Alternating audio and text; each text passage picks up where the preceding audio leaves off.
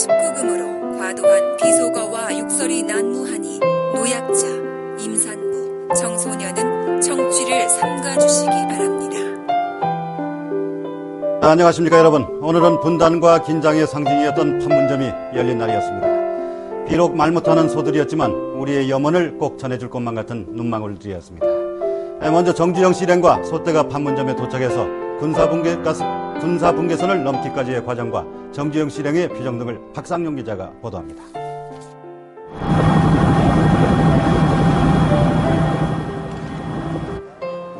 무슨 꿈 꾸셨어요? 돼지 꿈. 돼지 꿈 꾸셨어요? 기분은 어떠십니까? 오전 9시 정주영 현대그룹 명예회장이 판문점에 도착했습니다. 정 명예회장은 꿈에 그리던 고향을 가게 됐다고 기뻐하면서 북한에서 논의하게 될 사업 구상의 일단도 내비쳤습니다. 굉장히 인건비가 싸고 일을 잘하기 때문에 그게 가능하다고 생각합니다. 9시 6분 소를 실은 첫 번째 트럭이 군사 분계선상에 있는 북측 경비병 휴게실 동쪽 공터를 통해 북한으로 넘어갑니다. 소를 실은 트럭이 군사 분계선을 넘고 있습니다. 분단과 긴장의 상징이었던 이곳 판문점이 이제 사람이 왕래하고 물자가 통로하는 장소로 다시 자리매김하는 순간입니다. 트럭 50대의 행렬은 15분 만에 북한으로 모두 이동해 북한 지역인 통일각에서 북한 측 운전기사에 맡겨졌습니다. 10시간 넘게 소를 몰고 온 현대 측 운전기사들에겐 북한 측이 마련한 선물이 담겼습니다. 소를 가지고 안전하게 멀리까지라도 들어갈 수 있었다면 더 좋았을 텐데. 오전 10시 판문점에 도착한 지 1시간 만에 정 회장 일행은 중감위 회의실을 거쳐 군사 분계선을 넘었습니다. 분단 50년 기대와 희망을 더하는 판문점에서의 1시간이었습니다. KBS 뉴스 박상용입니다. 이 박사 이 작가 이제 그 189번째 시간 시작하겠습니다.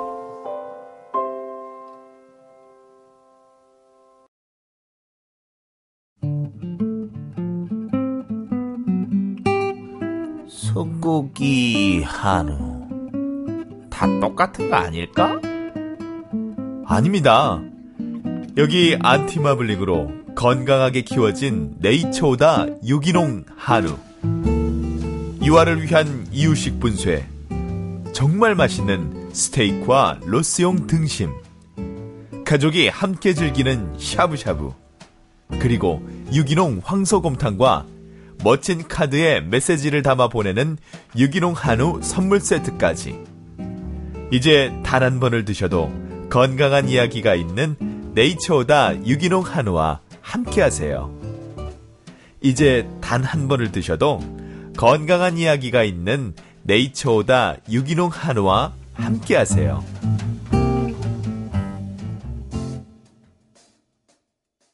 네, 어, 일요일, 오늘 월요일입니다. 오늘 월요일인데. 우리가 지난 목요일 날 녹음을 해서 일요일 날 업로드를 했죠? 일요일 네. 새벽이었죠. 네, 일요일 새벽에, 어저, 충남 예산 금산, 네, 김종민 후보 이야기를 올렸는데, 어, 댓글들은 반응 좋더라고. 이게 모르는, 잘 모르는 분들 좀 많이 좀 소개 좀 시켜달라. 이런 이야기가 많이 있어서. 앞으로, 예. 그렇게 하겠습니다. 그렇게 하고 또 일요일 날 저 이제 청주 통 콘서트가 있었습니다. 네. 예, 300석이라고 들었고 갔는데 어땠어요? 500명이 왔어요. 아이고야.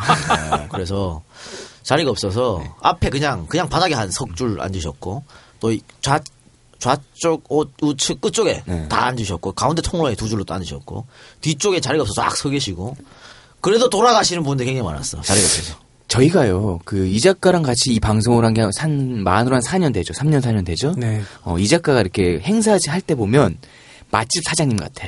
일부러 장소를 크게 안 해가지고 사람들을 안 달라게 해서 돌아가게. 아니, 야. 그건 아니었는데, 좀 더 큰 데를 얻고 싶었는데, 하여튼 뭐, 그게 안 돼가지고, 거기를 했었는데, 그, 청주에서 오신 분들이 돌아가는 거는 뭐, 그렇다 뭐, 쳐도, 그렇다. 멀리서 오신 분들 계시더라고. 그분이, 그분들 그냥 돌아간 게 굉장히 많아서 좀 안타까웠습니다. 그렇게 많이 오신 덕분에 그때 어, 녹음과 녹음이랑 행사 같은 거 지원했던 PD님이 허리가 아파 죽겠다고 아, 그래요? 그 좁은 공간에서 카메라 감독하느라고 아주 힘들어 죽겠다고 지금 머리 싸매고 계시네. 네.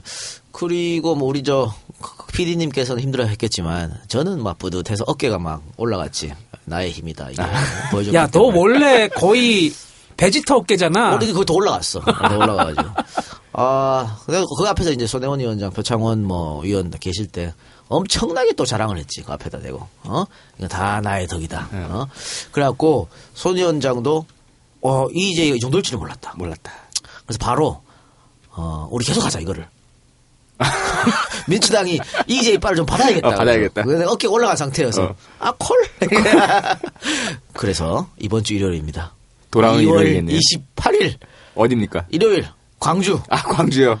광주 오후 2시에 오후 2시에. 김대중 컨벤션 센터에서 하는데 제가 이제 어깨가 좀 오- 올라간 다음에 좀 오바를 했어. 아니 뭐야 500석 이거, 아 300석 이거. 아, 거기 김대중 컨벤션 센터는 꽤 크지 않나요? 그래서 손 위원장이 이번에는 천석이다. 이번에 천석입니다. 여러분들 EJ를 좋아하시는 많은 광주 전남 팬 여러분들 많이 오셔주셔서 왜 목소리에 희마리가 없어?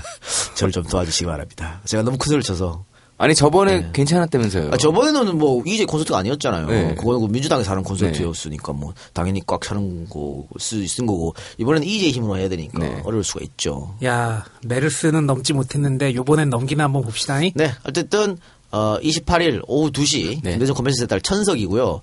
참고로 어 청주 콘서트는 어, 1시간 전에 매진이었습니다. 꽉 찼습니다. 만석. 만석. 예. 그러니까 선착순 입장이거든요. 어, 입장료는 3,000원. 3,000원. 예. 그러니까 좀 빨리 좀 어, 일찍 와서 좀 잘 미리 좀 잡아주시기를 부탁드리겠습니다. 출연진은요. 출연진은 어떻게 되나요? 출연진은 어, 정청래, 손혜원, 표창원 똑같습니다. 저. 좀, 좀 질려지기 전에. 아, 왜 그러냐면.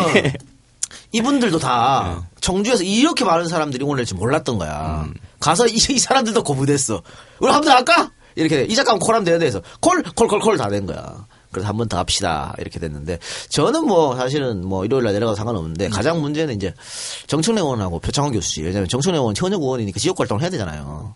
아무리 지역구에서 어. 열심히 하고 있다고 그럼 해도 요거는 뭐 사람들 저거 지역 행사 안 하고 막 돌아다닌다고. 사람들이 서운할 수 있죠. 옛날에 말이죠. 항수환 박사. 항수환 박사가 민주당 공천 받아 나왔잖아. 근데 이 양반이 우리 신바람 음, 신바람. 이분이 무조건 당선된다 그랬거든. 그래가지고 워낙 인기가 좋으니까 지역구 활동 안 하고 그냥 전국으로 다 돌렸어. 지역구로 나갔는데 전국으로 다 돌려버렸어. 어떻게 됐어? 떨어졌지. 본인 똑 떨어졌어. 근데 지역구 행사 하나 하셨더구만. 네. 얼마 전에 정청래 의원. 아니, 원래 선거 두 달도 안 남았는데 계속 해야지. 그래서 음. 그랬는데 좀 내려간다는 거. 또 표창원 교수도 이번에 지역구가 정해졌습니다. 용인으로 정해졌는데 또 본인도 활동을 좀 해야 되는데 내려가는 거. 근데 어, 두 사람 다 당을 위해서 어, 한다 그러고 결정적인 것은 뭐 당을 위한 것보다 청주 콘서트에 자기들도 다 고무됐으니까 또 엄청난 열광을 보여주더라고. 그래서 여러분들 좀 많이 와셔서 어, 힘을 좀 실어주시기 바랍니다. 그리고 제가 청주 공연 공연을 하면서 약속했습니다. 전국을 다 돌겠다. 아이고야. 이렇게 했기 때문에 왜 이렇게 자꾸 주말에 집에 안 있으려고 그래? 그게 아니고 이 새끼가 이거 독립운동하는 마음으로 하고 있다니까. 하여튼 여러분들 많이 어, 와주시기 바랍니다. 또 청, 청주 토크 콘서트는 아마 우리가 지금 녹음하고 있는데 이 순간 이 시, 시점에 올라갔을 것 같아요. 월요일 저녁이죠. 네, 편집 안 하고 그냥 올리라 올리라 그랬거든요. 그러니까 무편집본 그냥 아마 무편집본이 올라갈 겁니다. 근데 그 공연장 분위기 상당히 좋았거든요.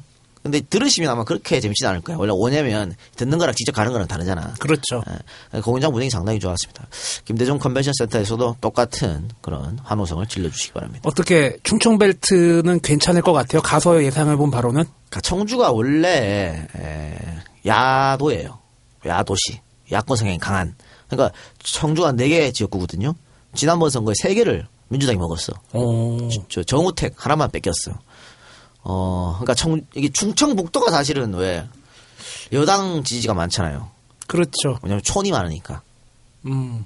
제천, 보은, 야, 제천 나름대로 시야 원주 옆에 있는 뭐 하여튼 어? 그러니까 이쪽 또 시골 쪽은 거의 또 저 유경수 테란데 어디야? 옥천인가? 옥천이. 어. 영동 뭐 네. 이쪽에 다 이제 그 보수표가 많죠. 많은데 청주, 충주 이렇게 시- 어, 도시는 어, 야권 성향이 많은데 어, 지난 대선 때는 서- 박근혜를 많이 찍었어요. 청주에서도. 그래서 이번에 좀 바람이 불어줬으면 좋겠는데 네 군데 가운데 글쎄요. 저는 두 군데 2대2 정도 되지 않을까 예상은 합니다만 음, 쉽지는 않을 거예요. 어려, 어려 운 지역입니다. 예. 이번에 하여튼 어 우리 EJ 덕은 아니겠지만 어쨌든 바람이 좀 불어서 어, 좋은 성적이 났으면 좋겠습니다. 네, 다시 한번 확인해 주시죠. 언제죠? 날짜가?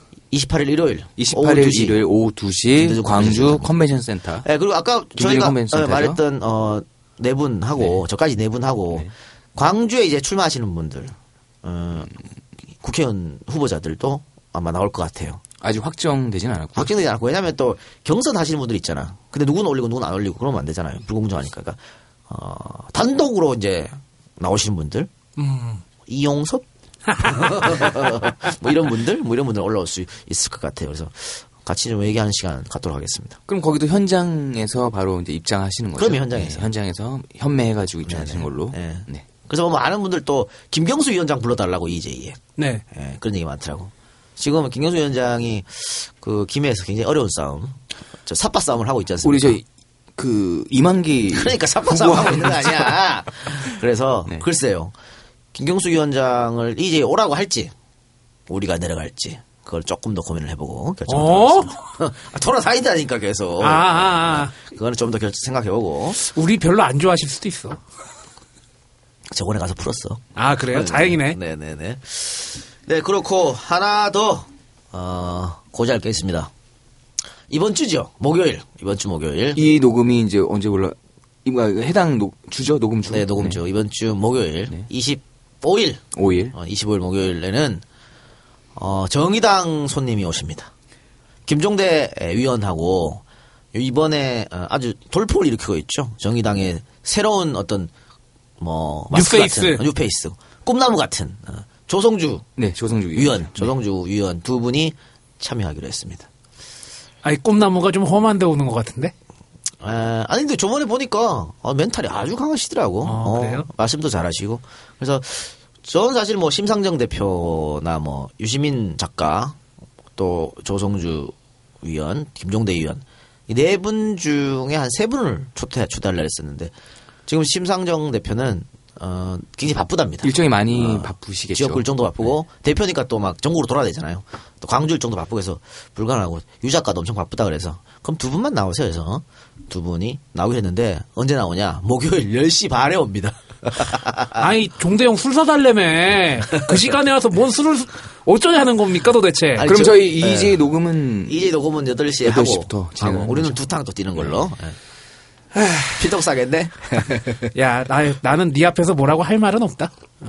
네, 8시에 하고, 이제, 어, 우리 녹음은 이제 뭐, 이번처럼 다음 주로 한 주 넘겨서 월요일 날 할까 이 생각하고 있었는데, 거기 정의당에서 뭐, 행사가 있어가지고, 8시 못 온대요. 끝나면 10시쯤 된다 그래서, 아, 그럼 10시 반에 오시라고. 그래서 10시 반에 올 것 같습니다. 네, 정의당을 지지하시는 분들 중에 우리 또 방송 듣는 분들 많이 계시지 않습니까? 예. 그분들이 소외당했을 수도 있어. 이제 저것들은 뭐 맨날 더민주만 부르고. 그래서 이번에는 정의당 정의당 분들을 네. 모시고 방송을 진행하는 걸로. 그 이재희의 입장은 반새누리, 야권 전체의 승리를 그렇습니다. 원하는 거지, 특정 정당이. 네. 이기는 걸 바라는 게 아니라, 그렇습니다, 그렇습니다. 특정 정당이 지는 걸 바라는 거지. 그렇죠. 예. 그렇지만 국민의당은 부를 게가 없습니다. 아 진짜 없어? 없습니다. 국민의당은 부르지 않겠습니다. 야 반새누리 기치에 어긋나는 거 아니야? 반 새누리에 방해를 하고 있어. 개인적으로 저는 그렇게 생각해요. 아, 그래? 어, 네. 제 개인적 생각이야. 나 생각도 못하나? 어. 아, 그래서 부를 일이 없다. 저 논리를 깨기 위해서 노력할 필요가 나는 없다고 봅니다. 저 인간은 이기려면 논리를 깨야 되는데, 네, 알겠습니다. 자, 그러면 어, 공지사항 거기까지만 하고요. 어, 시사 문제를 해볼까요? 뭐 별게 없는 것 같은데. 예, 뭐 녹음 시점이 예. 아무래도 좀 촘촘하다 보니까 그렇긴 예, 한데, 그리고 뭐 새누리당에 지금 어, 싸움하고 있는 거 김무성 대표하고 이한구 네. 공천위원장 싸움하고 있는 그거는 뭐 지난주에 방송했고 앞으로도 계속 싸울 거예요. 그 두 사람은 계속 싸우고 뭐 입수도 터졌더만 아니 대표. 싸울수록 우리 무성이 형은 쪽만 파는 거 아니야? 쫑만 파는 거지. 지금 봐봐. 어? 저 아니 그렇게 대우해주면 안 되지. 면접 본다 그러잖아. 어, 그럴 가능성 이 있다 고 그러더라고요. 아니 봐야지. 아, 야 무성이 형 면접 봐? 어, 지금 치도 치도 본다 그랬어. 아, 본다 그랬어? 그랬는데 이거 이제 어 원유철 원내대표 지가 먼저 봐버렸잖아. 보면서 뭐 대표도 당연히 봐야죠. 뭐 이렇게 한 거야. 근데 어 이거는 사실 명분상 김 대표가 안 한다고 할 수가 없는 거지. 일단 입장을 해야지. 어, 다 똑같은데. 그렇잖아. 그런데 봐봐요. 공천관리위원장 이양구가 저 좋은 의자에 중앙석에 어? 저 상석에 앉아가지고 떡 있어. 저 엊그저리에 이제 어, 떡 있는데 무성이 형이 앉는 거야 이제. 김무성이 가, 가운데 앉아가지고 그 그림 자체가 봐봐. 이 벌써 케어패야 김무성은. 아니 원래 에휴. 그 이항구 씨하고 같이 앉아 있어야 되는 거 아니야? 어떻게 보면 아유, 지금 공천관리위원장 줬으니까. 그렇지. 예. 그리고 그걸 뭐 이것도 정치력 같은 거 있는데 정치력 발휘하려면 내가 만약 대표면 안 나가요. 그거 왜 나가? 그뭐 이항구가 뭐 안 나오면 공천 공천 안 줄 수도 있다. 주지 마라 그러면. 또 칩거들 YS YS에 적절하면은 그 정도의 강단은 그럼 있어야지. 왜? 이 모양새 자체 지금 언론하고 다 관심이 관심이 이 한국 김무성 싸움에 김무성이 진다고 지금 계속 얘기하잖아. 예측하면 다 김무성이 진다 그래. 그럼 이 모습 보시면 또 지는 거거든. 진짜 무쫄이지 무쫄. 어 나약한 야당이라고 왜 많이 얘기했잖아요 더민주당한테 그동안. 예. 근데 참 웃긴 게 새누리당 내에서 친이계 소위 말하는 친박 이외의 계열이 사람 수가 훨씬 많은데도 저렇게 힘 못 쓰는 거 보면은 참 그러네. 그러니까 저 무슨 아참 안타깝 안타깝기도 하고 어?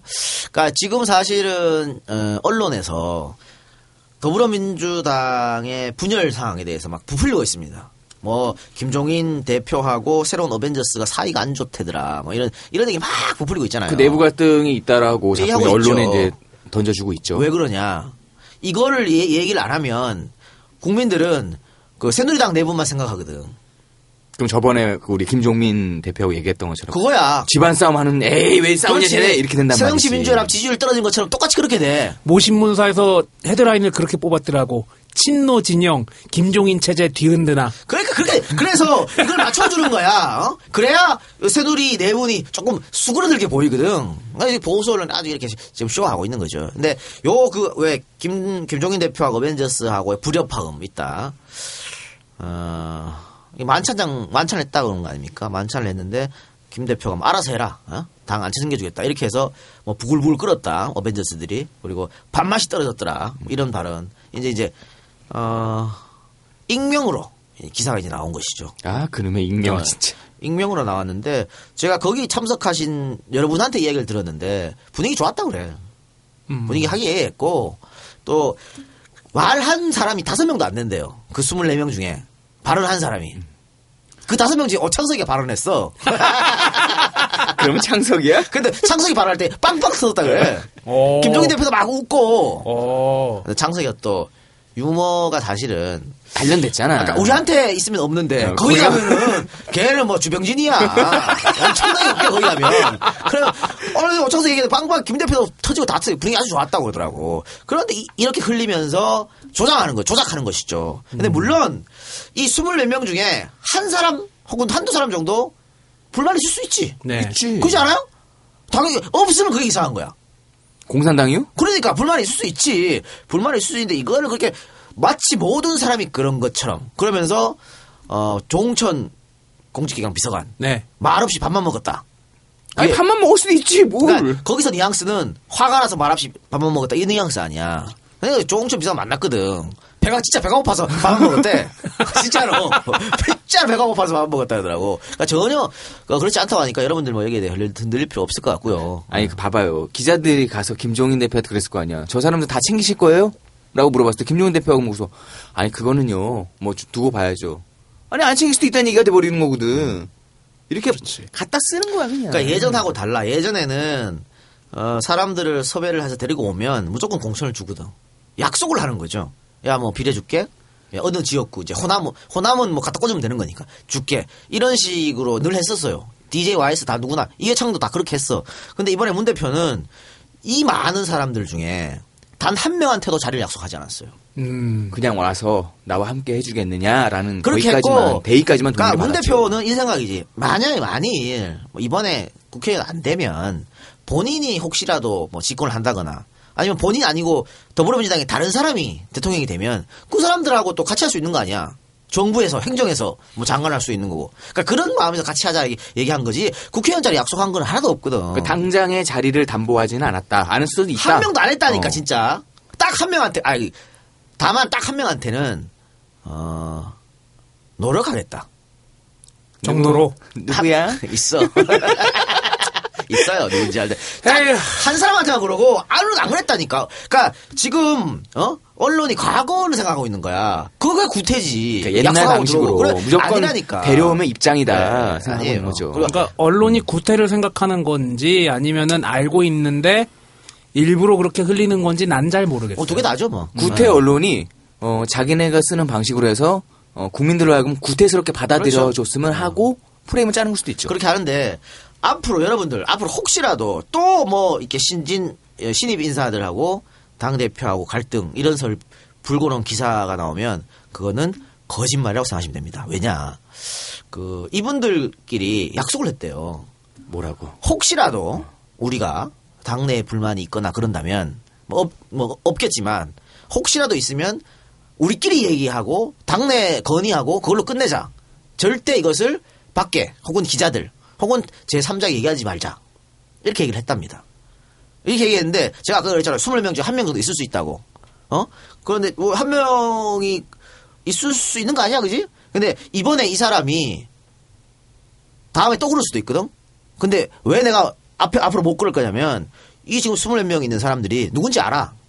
아 확실히 한 명이 있긴 있었구나. 음, 음. 추측인데 아, 한 명이 누군지 안다는 말은 뭐냐면 이 어벤져스 안에 어? 간자가 있어요? 국정원 출신이 있잖아. 아 그렇죠. 어? 그러네요. 프로파일러도 있어. 그러네요. 어? 청와대 공직기강 비서관도 있었어. 야 게임 끝인데 그러면? 딱 보는 순간 어 누가 흘렸는데 알아. 알아. 에?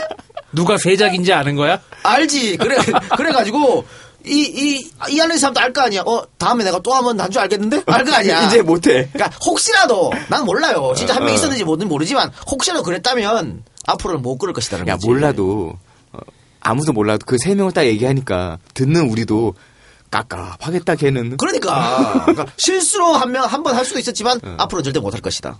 그러므로 또 이런 기사가 나오면 여러분들은 절대 안 믿어도 된다 이런 말씀을 드리겠습니다. 그리고 그런 것도 좀 생각을 해야 돼요. 뭐 막 신진 인사들이 영입이 되고 이랬을 때 저쪽에서 봤을 때 흔들기 가장 쉬운 거는 신진 인사하고 당 대표 혹은 당 대표직을 수행하는 사람하고 같이 있었을 때 뭐 어렵냐 갈등이 있냐. 야 생각을 해봐 거꾸로 오창석이가 만약에 김종인 대표와 같이 밥 먹어 그 자리가 편하겠어? 불편한 게 당연한 거예요. 어? 그거, 그거 가져와서 기자가 불편하죠? 아 편하지 않죠. 불편해야 된다 이렇게 써버리면 당연히 불편한 있지. 거지. 그리고 김종인 대표 얘기 나왔으니까 자연스럽게 김종인 대표 얘기를 한번 합시다. 뉴스에서 어, 나오네요. 김종인 대표가 비례로 갈 것이냐 아닐 것이냐. 아 요즘 그래 김종인 대표 항상 뉴스 중심에 있잖아. 네. 이건 좋은 거예요.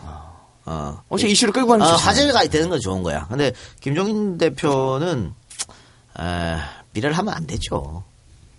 전 그렇게 봅니다. 두 가지로 놓고 한번 보죠. 김종인 대표가 비례를 해야 되는 케이스 어, 경우와 그러지 않아야 된다라는 걸 보면 아, 왜 해야 되는데? 할 이유가 뭐가 있어? 해야 된다는 쪽에서는 그런 얘기를 하고 있죠. 네. 어쨌든 당 대표직을 수행하고 있고 네.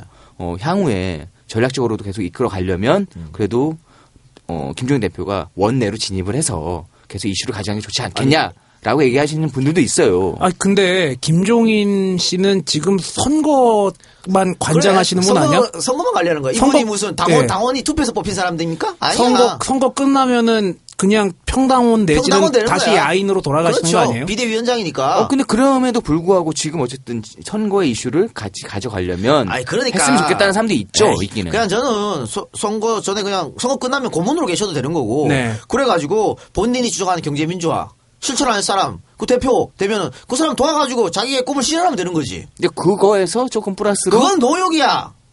나는 그렇게 봐요. 아 그렇게 봐요? 이분이 지금 비례만 네 번 한 거 아니야. 그렇죠. 여기 와서 비례를 또 한다고? 기록이지 그러면. 연세도 계신데? 그건 노역이지. 그건 뭘 그렇게 하려고 그래? 자 그래서 어, 기자가 질문을 했어요. 어, 어떻게 생각하십니까? 근데 김종인 대표가 여기서 명쾌하게 아니다라고 얘기하진 않았습니다. 아니 본인이 처음에는 그런 생각 없다고 했어요. 근데 이번에는 뭐 내가 알아서 판단한다 했잖아. 네. 뭐 그렇죠. 본인이 알아서 판단하는 거죠. 음. 우리도 비판은 우리가 알아서 비판하는 거고. 그러니까 음. 우리는 안 된다. 비례는. 근데 선거대책위원장이 비례 꼽혀지면은 뭐 비례 몇 번일지 모르겠지만 겉으로 보기엔 모양새가 그렇게 좋진 그러진 않아요. 않죠. 예. 뭐한 25번 정도. 예, 그러면 예. 또 그냥 상징적으로. 상징적으로. 내가 내가 마지노선이다 이 정도로 딱 할 수 있으면은 예. 그러니까 떨어진다 생각하고 그 정도 예, 하면 뭐 예. 문제는 없지만 그래서 우리가 뭐 한 180석 해갖고 25원도 되겠는데 이러면 또 모르겠지만 그게 아니고 당선권에 들어가면 지금 비례 특히 남자 비례가 없어 그렇죠. 없다니까 손에 꼽아요 지금 남자 비례 들어갈 사람이 없는데 본인이 하나를 차지하면 정말 또 소중한 사람들 사실은 비례라는 게 그 직능도 들어가야 되는 것이고요. 뭐 남자 여자. 비율로 들어가야 되는 것이고요. 또 청년 이런 것도 해서 들어가야 되잖아요. 그리고 사회적 약자, 약자, 소수자 사회 소외된 계층 들어가야 되잖아. 근데 김 대표가 여기 들어가면 그게 뭐 어디에 해당되냐고. 그러니까 저는 어, 비례대는 반대하고 이분이 어, 선거 열심히 하셔가지고 이겨서 뭐 문 대표가 돌아오든 선거 이기면 돌아올 거 아니야. 혹은 선거에 지더라도 또 다른 사람을 투표해가지고 이제 당대표를 뽑을 거 아닙니까 전당대회에서 그 그분 당대표 되면 그분 도와가지고 경제민주화 이룩하면 돼- 이룩하면 돼요. 박근혜를 앞세워서 하려고 했던 뭐 실패했잖아. 그거를 더불어민주당 와갖고 이루면 자기 꿈 이루면 되는 것이지 본인이 국회의원에서 뭘 얼마 차이 저는 그건 아니라고 봅니다. 예. 음, 그렇다면 그래도 어쨌든 지금 기자들의 질문에 대해서 김종인 대표께서 김종인 어떤 선대위원장이 바로 여기서 코멘트를 정확하게 안 해주는 것도 전략과 전술일 수도 있는 그럴 거죠. 수도 있는 것이죠. 예. 충분히 그럴 수 굳이, 있는 굳이 것이죠. 먼저 얘기를 해줄 필요는 없잖아요. 할 필요 없는 거고. 예. 그래 그건 좀 지켜봐야 될 것 같고 그러면서 김 대표를 비판하는 사람들이 야권에서 굉장히 많아졌어. 근데 사실 그 전까지는 저희도 계속 사람을 믿었으면은 사람을 어, 또 땡겨왔으면 믿고 계속 지지해줘야 된다 이런 스탠스 아니었습니까? 그래서 김종인 대표에 대한 비난은 거의 우리가 하지 않았는데 아 좀 아쉽습니다 이번에 그러니까 아, 한미 FTA 단장이었던가요? 김현종 예. 통상 통상 본부장이었던가요? 네, 어. 김현종 씨를. 영입을 영입을 한 거에 대해서 어, 이것도 비례 비례 의원이 우리 장하나 의원이 거세게 또 뭐, 비판했습니다. 장하나 의원은 비판할 수 있죠. 근데 장하나 의원의 비판은 굉장히 용기 있는 비판이죠. 왜냐하면 지금 김종인 대표가 공천에 대한 정권을 쥐고 있거든요. 내 뭐가지 지인사 지고 있는 사람이야. 음. 거기다 대고 비판하면 공천 아웃될 수도 있는 거지. 정치인에게 공천 아웃은 그냥 죽으란 얘기거든. 근데 그럼에도 불구하고 어, 비판했다는 것은 작심하고 비판했다는 것은 굉장히 용기 있는 행동이다. 본인의 소신이 있으니까 그렇게 했겠죠. 근데 장하나 의원이 그동안 스탠스를 보면 뭐 충분히 어, 장하나 의원으로서는 할 말을 했다. 저는 그- 그렇게 생각하고 그 김정인 대표가 어떤 생각으로 뭐 이분을 모셔왔는지 알 수 없습니다만은 아 저는 긁어 부, 부- 긁어 부스럼을 만들 만들어 놓은 게 아닌가 싶어요. 그래서 지금 괜히 데려왔다? 아, 그럼요. 지금 요 야권을 정통적으로 지지하시는 분들이 부글부글 하고 있잖아. 그러니까 지난번에 무슨 뭐 북한 개멸론이라든가 네. 또 이수혁 뭐 전 대사가 이야기했던 거 개성공단 뭐 폐쇄 어쩌고 이렇게 한 거 그런 거 전략 전술 차원에서 이해한다고 치자고 이해한다고 치는데 이분 될 거면 전략 전술을 이해하기 어려운 부분이 있잖아요. 안 될 거면 뭐 어때 그만이지. 그래서 그런 전략 전술 차원에서도 이해하기가 힘든 범주기 때문에 비- 야권 지지하는 분도 비판하는 게 많다라고 하는 것이죠. 데려온 이유는 뭘까요? 겉으로 보여지거나 아니면은 그냥 뭐 그냥 해석할 수 있는 일차적으로 일차적으로 해석할 수 있는 글쎄요, 뭐 이분이 뭐 김상곤 의원이 될 건지 김종인 대표가 될 건지 정확하게 알 수는 없습니다만 김종인 대표가 나름대로 겨- 경제 학자 아니겠습니까? 네. 그러니까 아, 학자적인 입장에서 봤을 때 분명히 가치가 있다. 뭐 그런 생각을 했겠죠. 네. 어, 우리에게 도, 우리의 도움이 되겠다. 뭐 이런 생각을 했겠죠. 이런 생각을 했을 수도 있습니다만 어쨌든 많은 음, 분들은 실망스러운 눈으로 보고 있다라고 하는. 어, 김종인 비상대책위원회 대표가 공식적으로 한 얘기 신문지상에 나온 걸 보면은 더민주에는 그런 사람이 많이 들어와야 종전의 이미지가 바뀔 수 있다. 그만한 사람 없다. 이렇게 반박을 했다고 하네요. 그러니까 어, 뭐 자꾸 뭐 좌파 좌파 이런 얘기 나오고 운동권 얘기 나오니까 이런 분을 쓰면서 우클릭해서 어, 희석시키겠다 이 얘기 아니야. 근데 과연 그게 어, 이루어질까? 정책적인 우클릭을 먼저 시도를 하는 것 같은데. 그러니까 오른쪽에 있는 사람들이 중립에 있는 사람들이 어? 그 사람 들어갔어? 나도 세- 더 민주주의 생각을 바꿔봐야겠는데? 이렇게 할까? 오히려 실망한 사람이 더 많다라고 하는 거지 야권 지지자들 중에서 지금 당장 봐요 당, 당장 각종 게시판에 가면 이제 더 이상 더민주 지지 안 한다 이런 분들 많아 실제로 많다니까요 이런 행보들을 통해서요. 어, 근데 물론 저는 그분들이 결국은 마지막에 더민주를 찍을, 찍을 거라 생각해요. 투표장 가면. 그렇습니다만은 어쨌든 심정적으로, 어, 화가 나신 분들이 많기 때문에 이 부분에 대해서 앞으로 어떻게 할 것인지 좀 김 대표를 비롯해서, 어, 비대위원 전체가 한번 생각해 볼 필요가 있다. 저는 그런 생각. 왜, 왜 우리 EJ 녹음한 다음에 욕 먹으면은 우리가 숫자를 보잖아요. 뭐 조합에서 몇 명 탈퇴했는지 다운로드 수가 얼마인지. 네.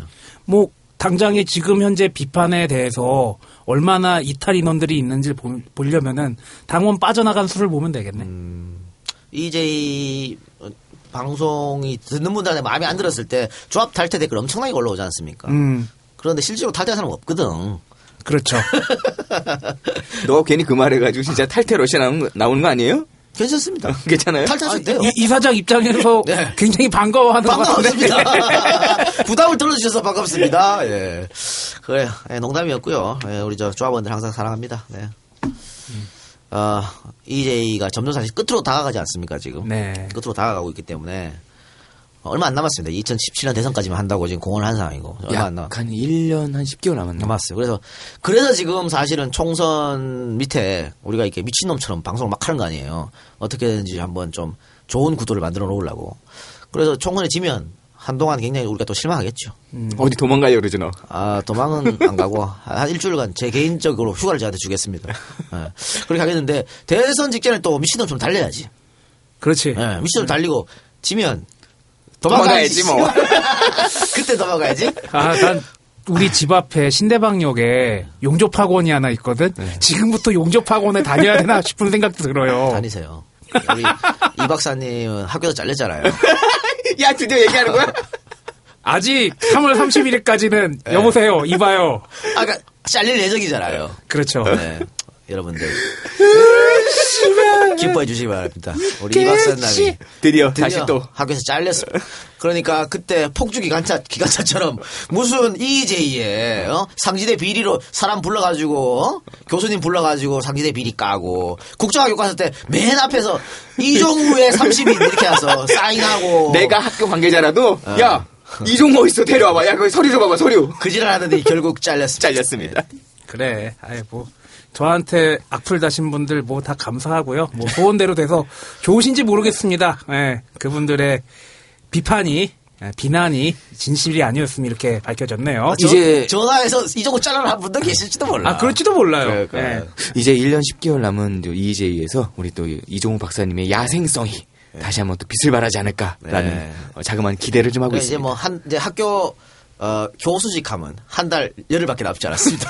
야, 정봉주 의원도 전 의원이라 그러면 싫어해. 나 어디 가서 아 그래서 그렇구나. 난그 생각이 그래요? 전자 붙이면 왜 사람들이 안 되는지 또 어색하기도 하고. 아 이종우 전 교수 그럼 이상해? 아니, 그러니까 공식적으로 이종우 전 교수님, 예, 이종우 전 교수님. 그러면 좀 그렇잖아. 아 그럼 그냥 이 박사로 하겠습니다. 네, 이 박사. 예. 박사는 전 박사가 없잖아. 아, 그렇지. 그렇지? 한번 따라오면 죽을 때까지 박사 아, 아니야? 문대성. 무대에서 아. 박사 모르지. 아웃됐어? 아 모르지 그건. 어. 학교에서 뭐 저기 했다는데 아이 그리고 토요일 날 내가 학회 와가지고 내 전공 분야 논평을 하는데 뭐 우리 EJ 한 달 뭐 그런 얘기 했잖아요. 아좀 기분이 싸하더라고. 이제 진짜 학교에 돌아와서 열심히 해야 되나. 이제 잘려놓고 보니까 그런 생각도 들고 EJ 참 3, 4년 한 그 회한이 그냥 텍사스 소태처럼 막 몰려오더라고 뭐 잘림마다 그 생각하면 뭐합니까? 아, 그렇지. 아예 뭐 기왕 잘린 거 그냥 신나게 또 열심히 살아야지. 여- 공부 열심히 하면서 또 방송 열심히 하면서 당장에 먹고 살아야 될 거 아닙니까? 여러분 어, 지난주에 어, 우리 방송 출연했던 김종민 후보 많이 지지해 주시기 바랍니다. 김종민 거기까지 하십시오.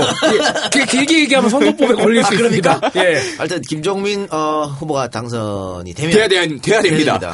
그러면 이 박사가 갈 때가 생길지도 모르겠습니다. 말이죠. 응원해 주시고 또이 방송을 듣고 계시는 전국의 많은 힘 있는 어, 지도 교수님들, 교수님들 또 총장 여러분님 여러분들 혹시 학교 자리가 있으면 우리 이 박사 시간 강사라도 불러주시기 바랍니다. 아씨. 다시 메뚜기 해야 되는 거야? 아, 그것도 짜증 나는 게 내가 3월 31일까지 교수잖아. 예. 강의 두 개 배정 받았어요. 어. 3월 31일 이후에 내 강의 누가 할지 어떻게 될지 몰라요. 그래서 학생들한테 미안합니까? 제일 마음에 걸리지. 아이고, 그렇군요. 아이, 네. 거기에다가 만약에 강의를 신청하려면은 뭐 12월부터 1월부터 해가지고 여기저기 시간 강사 신청합니다 해야 되는데 예. 내가 그때까지 교수직을 유지하고 있었기 때문에 잘릴 거라고 생각도 안 했기 때문에 네. 딴데 강의 신청을 못했어요. 아, 다른 학교 신청을 못했군요. 오, 예. 그러면은 왜? 아니 거기다가 학기까지는 그냥 놀아야 되는겨? 그렇지 타 학교 교수직에 있으니까 다른 학교 강의 신청하는 게 자유롭지가 않거든요. 그렇죠. 에, 이제 저기 실업급여를 받아야 돼.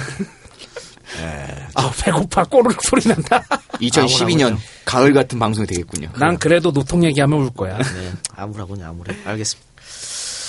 그래요. 자, 그러면 시사 얘기는 거기까지 하고 광고 듣고 와서 본격적인 방송 시작하겠습니다. 우리는 생각했습니다. 실외는 가까운 곳에 있다고.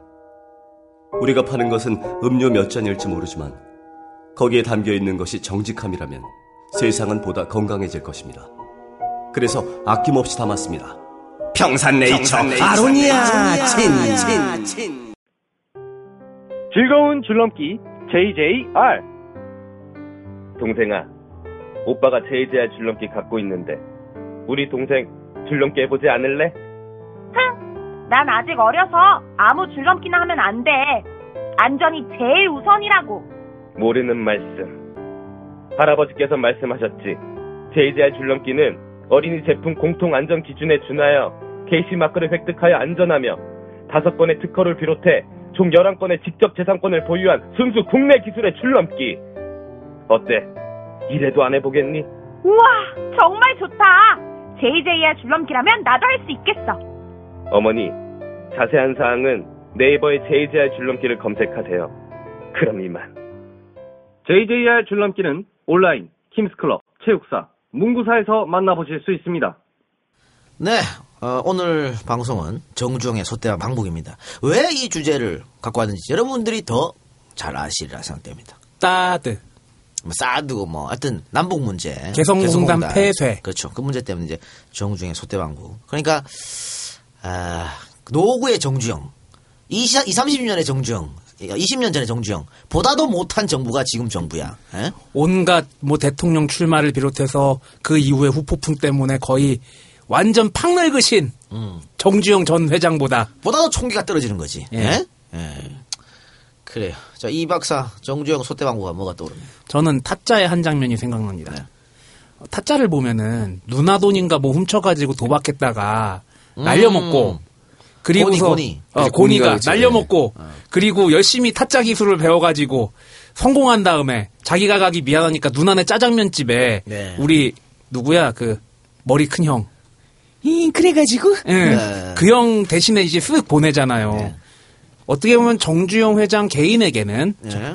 정주영 명예회장 개인에게는 자기가 훔친 소판 돈으로 훔쳐가지고 현대그룹 이룬 거에 대한 가품을 그 빚가품을 한 게 소대방북이었다. 그런 측면에서 저는 어, 타짜의 한 장면이 생각이 납니다. 세장. 네, 저는 어, 역사적인 일이었고 그다음에 많은 관심들이 있었던 뭐 사, 뭐 사건이면 사건이었죠. 근데 어, 이런 사건 속에 제가 또 개인의 역사가 또 같이 결합돼 있다는 게 조금 어, 놀랍기도 했죠. 저는 군 생활, 그 보병 때 생활을 여기서 했어요. 그 정주영 회장이 소를 이끌고 남한 지역과 뭐 북한 지역을 이- 그 연결하는 길을 건너가죠. 근데 그때 건너간 게 자유대교입니다. 그때 자유대교를 건설할 때 제가 막 군 생활을 거기서 해가지고 보면서 신기했어요. 어? 나는 그때 거기 근무를 쓸 때 북한 사람들 넘어올까 간척 넘어올까 어, 총에다가 실탄 넣어가지고 근무를 섰었는데 거기를 정주영 회장이 소를 이끌고 넘어가는 거 보면서 좀 신기했던 어, 그런 기억이 좀 남아 있습니다. 네, 알겠습니다. 자, 본격적으로 방송 들어가도록 하겠습니다. 자, 1992년 대선 직전에 에, 정주영 씨가 국민당을 창당하지요. 그리고 총선에서 정말 국민당 돌풍을 일으켰습니다. 어, 여러 차례 우리 방송에서 얘기했지만 제3당의 성환례가 대한민국에 없다. 있다 그런 바로 이 국민당 때야. 응? 지역적 기반도 없었음에도 불구하고. 물론 정주영 씨가 뭐나 뻥카를 뻥카 뻥카라 해야 되나? 아, 획기적이었어, 어. 공산들이. 뭐, 그랬기 때문에. 그래서 대선에서 바람을 좀 일으켰죠. 그렇지만, 일단 그 고정 지지층 확보하는데 실패했다. 또, 보수 언론, 항상 언론의 문제지만, 보수 언론이 김대중, 김영삼, 양강 구도로 계속 실었습니다. 기사에. 그러니까, 정주영은 제3후보야. 기사에 실어주질 않아. 그렇게 되다 보니까 국민들이 당연히 1번 아니 2번을 찍게 되는 거죠. 이게 이제 사표 어, 효과 뭐 이런 거 되거든요. 그러면 정주영 후보는 대선 준비를 함, 함에 있어 가지고 자본과 시스템은 갖췄는데 언론 장악에는 실패를 한 거네요. 그렇죠. 어, 언론이 특히 조선일보가 정종을 도와주지 않았으니까. 그러니까 이게 어, 저는 이번 선거에도 이 사표론이 작동할 거라고 보거든요. 그게 뭐냐면 사람들은 될 사람 찍어준다. 이 의지가 굉장히 강해요. 내 표가 그냥 나가야 그러니까 되는 거는 특히 않는다. 그렇죠. 특히 시- 정치적 이념이나 신념이 없으신 분들은 델론 뽑아야지. 굉장히 강하다고. 그러니까 이번에 제가 어, 국민의당이 두 자릿수도 얻지 못할 것이다고 얘기- 자꾸 얘기하는 게 바로 이런 거예요. 지금 수도 특히 수도권 같은 경우면 점점 격차가 벌어집니다. 국민의당과 더불어민주당이 민주당과. 점점 벌어지고 있어. 앞으로 더, 더 벌어질 거예요.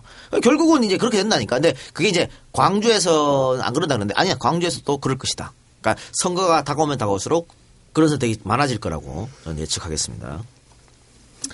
자 이렇게 해가지고 대선에서 김영삼, 김대중에 이어서 정주영 씨가 3위를 하고 말았죠. 근데 선거에서 패배는 뭐 늘 있는 일 아니겠어요? 변가지 상상인 거죠. 근데 문제는 뭐냐? 이긴 사람이 YS. YS야. 이긴 사람이 YS. 하필 YS한테 걸렸어. 정주영이 사실은 선거 전에 김영삼을 엄청 괴롭혔거든요. 그러니까 어, 김영삼이 당선되자마자 그 이경식을 찾아갑니다. 전 한국은행 총재 왜 찾아갔냐면 이제 어, 그 뭐야 재정경제부 맡아달라고 네, 네. 이경식을 찾아가는데 이경식 찾아가서 뭐라고 얘기를 했냐면 빠요 이 청재 지난 선거 때 말이요 정 후보가 돈을 엄청나게 뿌리면서 나를 몹시 애먹였어요. 재벌 총수가 대통령 후보가 돼서는 나라가 제대로 될 수 없다는 것을 실감했습니다. 이렇게 말을.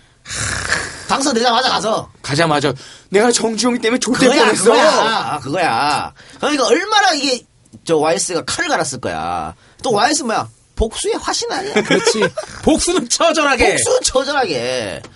아 이런 거 좀 배울 필요 있다. 복수는 처절하게 해야 다시 기어오르지 못합니다. 콱콱 밟아줘야죠. 한 두 군데 정도에게 그이 말의 메시지를 전달하는 것 같아요. 아, 예. 복수는 처절하게 합시다. 예. 예. 실제로 선거 기간에 정주영이 얼마나 김영삼을 괴롭혔는지 한번 살펴보도록 하겠습니다. YS는 변화와 개혁을 하겠다고 하는데 누런호박에 검은 줄 친다고 시원한 수박 되겠습니까? 흰머리 염색하고 빨간 넥타이 매고 구두 높게 한다고 그것이 변화고 개혁입니까? 하다못해 시골 면장도 인격자야 하는데 면장감도 안 되는 사람이 대통령 한다고 난리를 칩니다. 김영삼 후보는 머리가 나쁩니다. 아이고 이 얘기를 해버렸네. 이런 사람은 대통령이 되어서는 안 됩니다. 참가로 이 성대모사는 이 작가가 했습니다.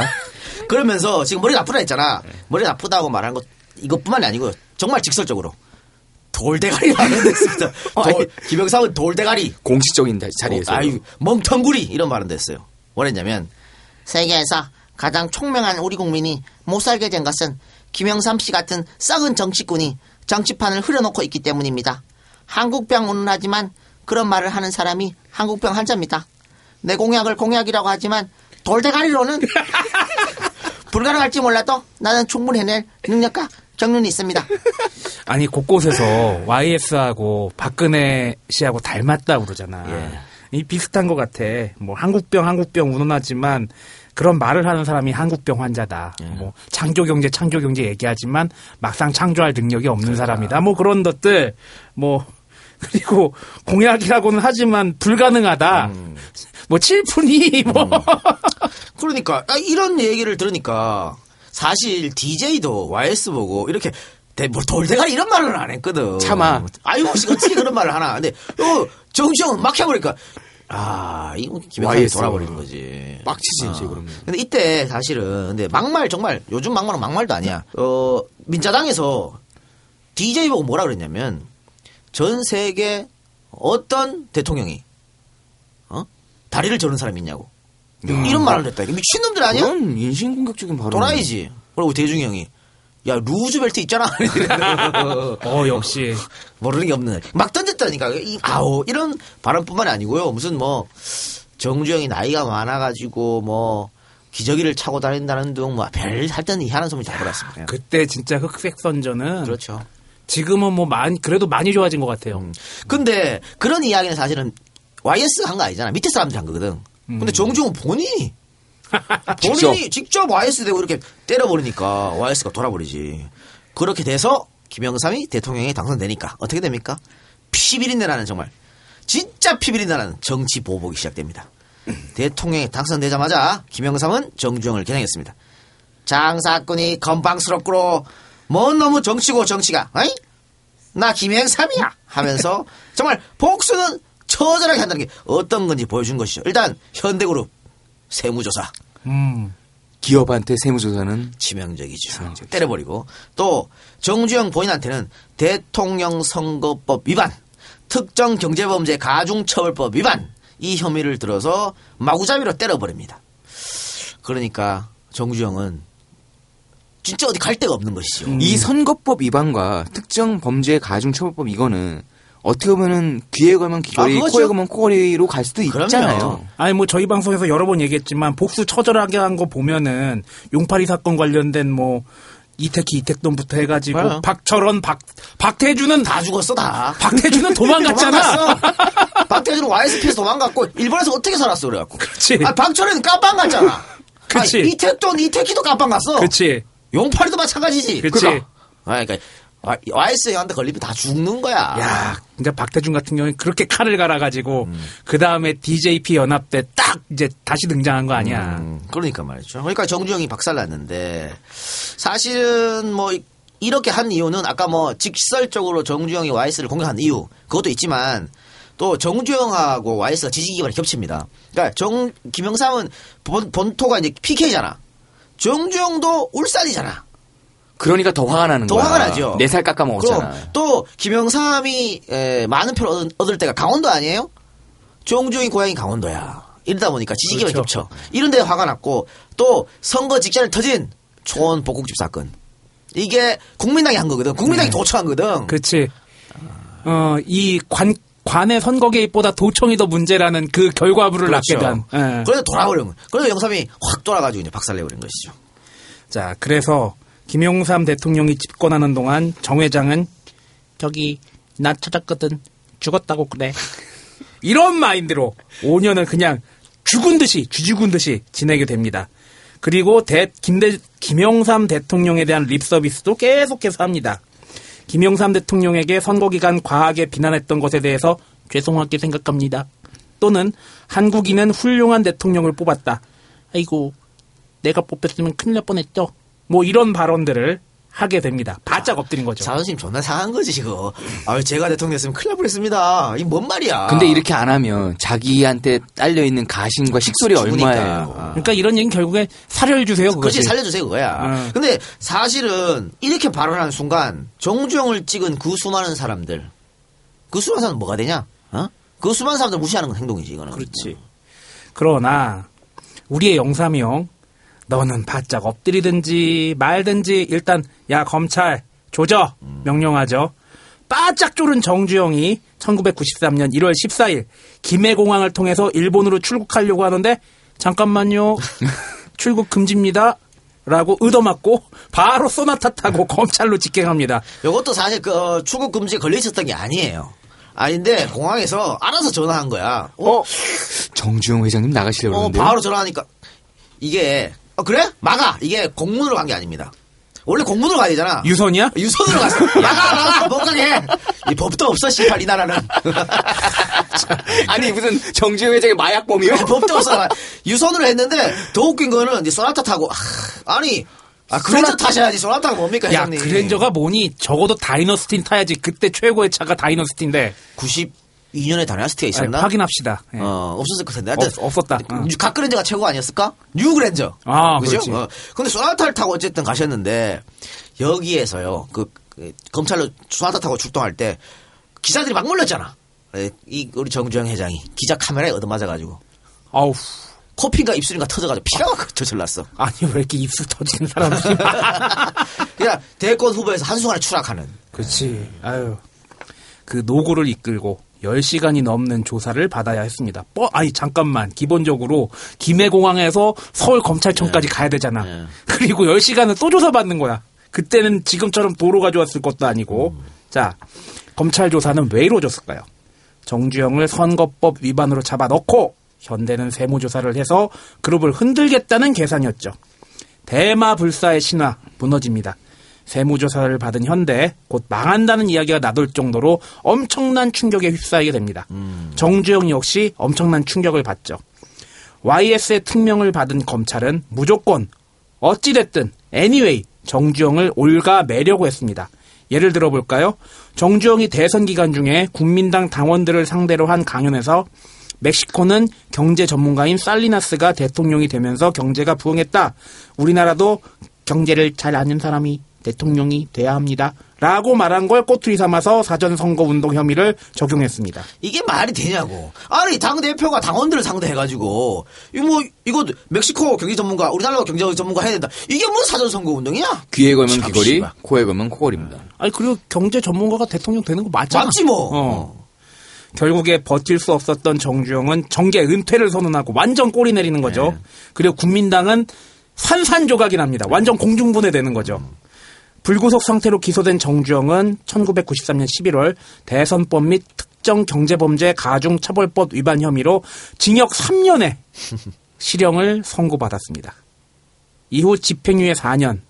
사정이 이러하니 정주영은 문민정부 내내 쥐죽은 듯이 조용히 살 수밖에 없었습니다. 그러니까 나 찾으면 없다 그래 이거지. 조용히. 근데 여기서 한번 살펴볼 게 있는데요. 그럼 정주영은 왜 대선에 도전했나? 예? 대선에 도전함으로써 현대도 망하고 본인도 망했잖아. 근데 왜 도전했나? 이렇게 위험한 거 알면서도 도, 전을 했다면 뭔가 계산이 써 떴을 거 아니에요. 무조건 자기가 당선될 줄 알았습니다. 정주영은 100% 확실히 있어서 나는 당선된다. 진짜로. 그 근거는 뭐예요? 아, 이게 정치인이 객관적으로 사물을 보지 못한다니까. 자기가 정치를 시작하면 자기 객관화가 힘들어진다. 안 돼요. 그래 내가 안 나간다는 거 아니야. 지난번에 술자리에 잠깐 얘기했지. 너는 나가면은 자기 객관화가 될 까? 그랬더니 네. 어 이동영 대단한 게 나도 모르지. 딱 한마디 하더라고요. 안 돼요, 안 돼. 그러니까 정주영의 모터가 해봤어 이거잖아. 예. 어, 해봤었는데. 그 설계도 한 장 가지고 영국 가서 돈 내놓으라 그러고. 그렇지. 어. 다들 안 된다 그럴 때 해봤어 이거잖아. 그치. 이러다 보니까 정치한다고 할 때 다 말렸거든. 다 말렸을 때 해봤어. 또 이게 이, 이 정신이 나온 거예요. 또 창당 한 달짜리 신생정당이 30석을 넘게 얻는 돌풍을 보였잖아. 야 원내 교섭단체 이상을 딴 거네. 지금 봐요. 안철수, 김한길 모여가지고 20석 하려고 저렇게 똥을 싸는데도 안 되잖아. 그렇지. 그런데 했다니까 30석. 그러니까 본인이 여기서 굉장히 고무가 된 거죠. 창당 한 달 만에. 이건 고무 이상이죠. 그렇죠. 또 두 번째는 정주영 본인이 한 획기적인 공약들이 국민들한테 먹힙니다. 볼까요? 반값 아파트 공약. 다들 좋아할 거 아니야? 국민들이 열광을 할 수밖에 없겠네요. 지금이야 뭐 반값 등록금 뭐 반값 얘기하지만 이, 이때는 말도 안 되는 거였거든. 음. 또 만약에 김영삼이나 김대중이 이런 공약 냈으면 말도 안 되는 소리하고. 그냥 정치적인 네. 멘트다라고 있죠. 정주영은 할 수 있다. 그렇지. 왜? 정주영이니까. 종족이니까 어. 본인이 돈이 엄청나게 많고 또 본인이 건설 회사를 갖고 있잖아요. 충분히 그치. 가능하다 다 본 거예요. 반값 아파트 공약 통했죠. 그 다음에 재벌 해체. 본인이 재벌임에도 불구하고 그렇죠. 본인 내가 내가 나를 해체할 수 있어. 그렇지. 또 고속도로 2층. 야. 2층 고속도로. 야 이거 되게 센세이션하다. 야 고, 고- 고속도로 자꾸 막히니까 2층으로 세워. 이것도 아니, 다른 돼. 사람은 못하지만 정주영이 얘기하니까 신뢰가 가는 거야. 그렇죠. 안 됐, 안 됩니다. 그러면 해봤다? 그렇지. 이거지. 2층 하면 된다 이거야. 요런 공약. 또 정말 당시로서는 1992년도에서는 생각지도 못한 획기적인 공약을 들고 나옵니다. 학교 무료 급식. 빨갱인데 야, 그때는요. 하- 우리 그때 이, 때 언제입니까? 도시락 싸들고 다닐 때야. 예. 네, 보온 도시락 겨울에 깨져 갖고 씨발 쳐 울고. 엄마한테 혼난다고 그럴 때야. 그리고 이제 육개장 사발면에 이제 밥 찬밥 말아 먹고. 그리고 김치 깔고, 고추장 깔고, 참기름 덮고, 네. 계란 넣고, 그리고 밥 얹어가지고 그 엄청난 찬압에다가 이제 난로에 착 올려놓고. 아이 돼지 새끼 존나 처먹었네. 계란은 중간에 깔아야 돼. 그렇지. 애들이 뺏어 먹어. 그렇지. 아니 그 뺀또 해갖고 저 난로에 올려고 그런 시대야. 그런 시대에 이 양반이 학교 무료 급식을 하겠다. 급식이라는 시스템도 이해가 안 그런 되는 거 상황에서 없었어요. 누가 알아 급식을. 야, 나 90, 92년에 고등학교를 원주로 간 거 아니야? 강원도 횡성에서. 처음 봤어, 학교에 식당 있는 거. 그게 다 이제 식권 사서 먹는 거긴 한데, 뭐 시골 같은 경우는 진짜 학교 식당 없는 데도 굉장히 에이, 많았거든. 어휴, 대부분이. 없죠. 말도 안 되는 거지. 그러니까 이, 이 공약이 이런 공약들이 사람들한테 센세이션을 불러일으켰다. 또 정주랑은 할 수 있겠다. 왜냐면 정주영은 신화잖아 자체가. 그리고 부자니까. 부자니까 어, 이런 게 그래서 이런 공약들로서 사람들이 막 특히 서민들이 뭐 웅성웅성 하니까 본인들이 와 되겠다라고 생각했고요. 또 하나 들면 어, 지역 투표. 그러니까 이거는 DJ의 작전이랑 비슷한 거죠. 어, 사자 필승론이랑 비슷한 건데 지역 투표에서 영남, 호남 갈라지 갈라지고 어 그러면 자기는 강원도 출신이니까 강원도에서 표를 얻고 영남에서는 울산에서 표를 얻고 현대중공업. 그렇죠. 또 전국에 말입니다. 현대맨들이 존나 많잖아요. 그렇지. 현대 다니 현대 마크 다니는 사람이 얼마나 많아. 현대 자동차, 현대 증권, 현대 건설, 기타 등등, 기타 등등. 그러니까 이 사람들 가족들, 현대라는 베이스를 이용하면 충분히 가능성이 있겠다. 이 사람들 가족들이 다날 지을 것이다. 거기다 하청업체들까지. 그럼요. 거다가 이 셀러리맨들하고 이제 뭐, 어, 이 현대맨들, 특히 이제 자동차 세일즈맨들은. 거기 또 관계자들도 엄청 많을 거 아니야. 돌아다니잖아. 그치. 돌아다니면서 우리 정주행상 뽑아주지 할거 아니야. 선거 운동을 안 시켜도 지들 알아서 할 것이다. 뭐 이런 생각. 이런 것들이 겹치면서, 어? 어, 당선이 되라고 했습니다. 또 하나는 고급 정보들. 그러니까 왜 김일성 죽은 거 우리 국정원은 몰랐지만 누가 알았어요? 맨 처음에. 삼성이 아는 거 아니야. 예. 김정일 죽을 때도 누가 먼저 알았어? 삼성이 알았잖아. 그러니까 삼성, 하나, 현대 국정원 출신 사람들 다 한 명씩 다 가 있어요. 정보 캐는 것은 국정원보다 더 뛰어나다고 하잖아. 그러니까 김영삼, 김대중은 안 갖고 있는 고급 정보를 현대는 갖고 있었다는 거야. 도청 사건, 소음보국지 왜 터졌냐? 그것도 그날 그 사람들이 거기 모여서 이런 얘기를 하려는 걸 미리 알았으니까 도청장치에 설치했지. Y, YSDJ의 TF보다 어, 국민당의 TF가 훨씬 더 뛰어났다. 심지어는 우리 세작도 선거철 되면 전화하는 데 있어요.